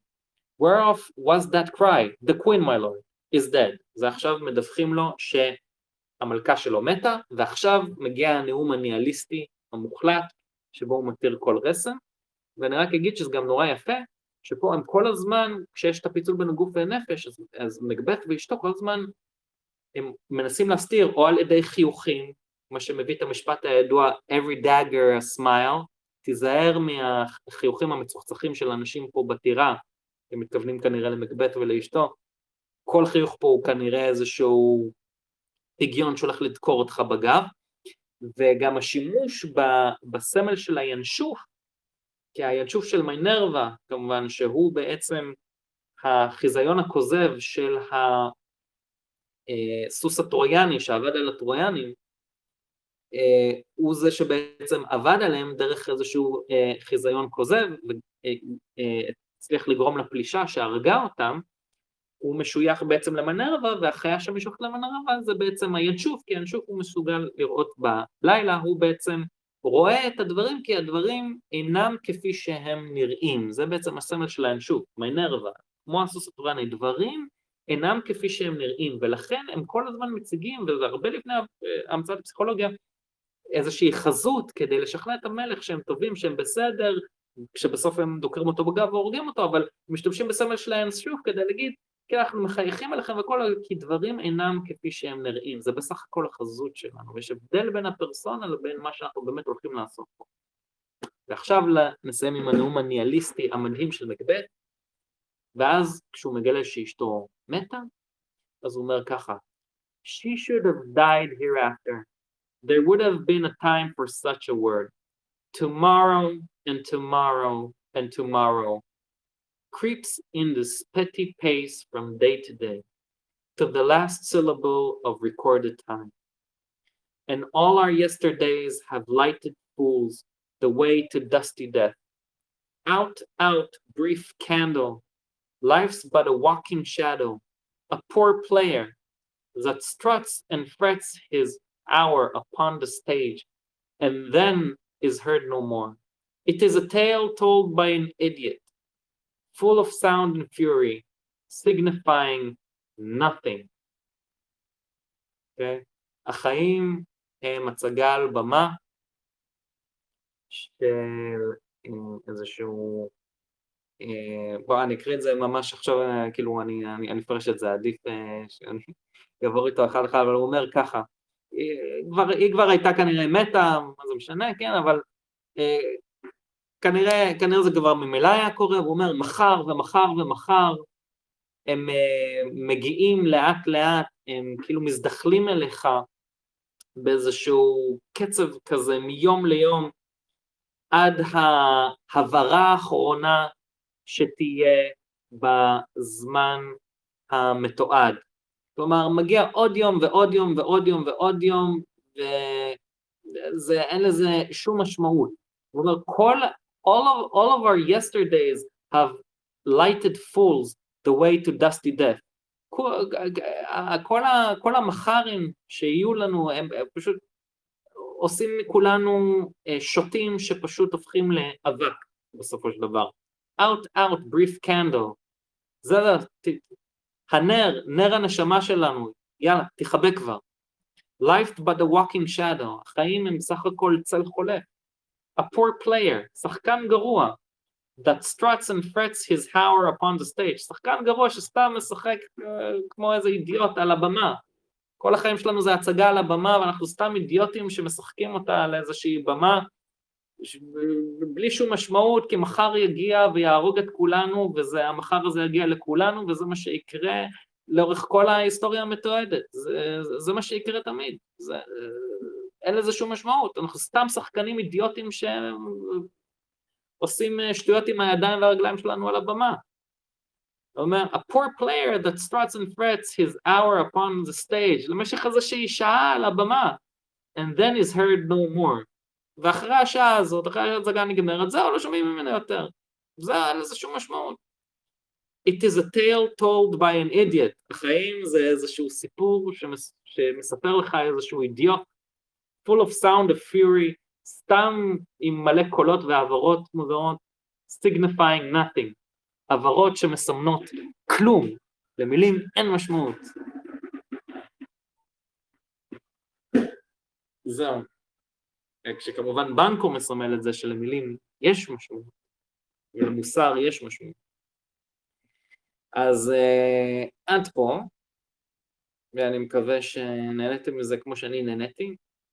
אה, אם כבר עם סיום כזה, לי זה בכלל מוזר, כי אני עכשיו נזכר שאני מחר צריך לקום עוד מוקדם, כי מחר זה אזכרה שנה לאימא שלי, ובגלל שאימא שלי הנחילה לי את האהבה הכל כך גדולה הזאת בעצם לקלאסיקות, אני כל כך נהנה בעצם לשתף אתכם בדבר הזה, לקרוא את הטקסטים האלה, להבין אותם מאוד לעומק, וזה אחת המתנות שאני קיבלתי ממנה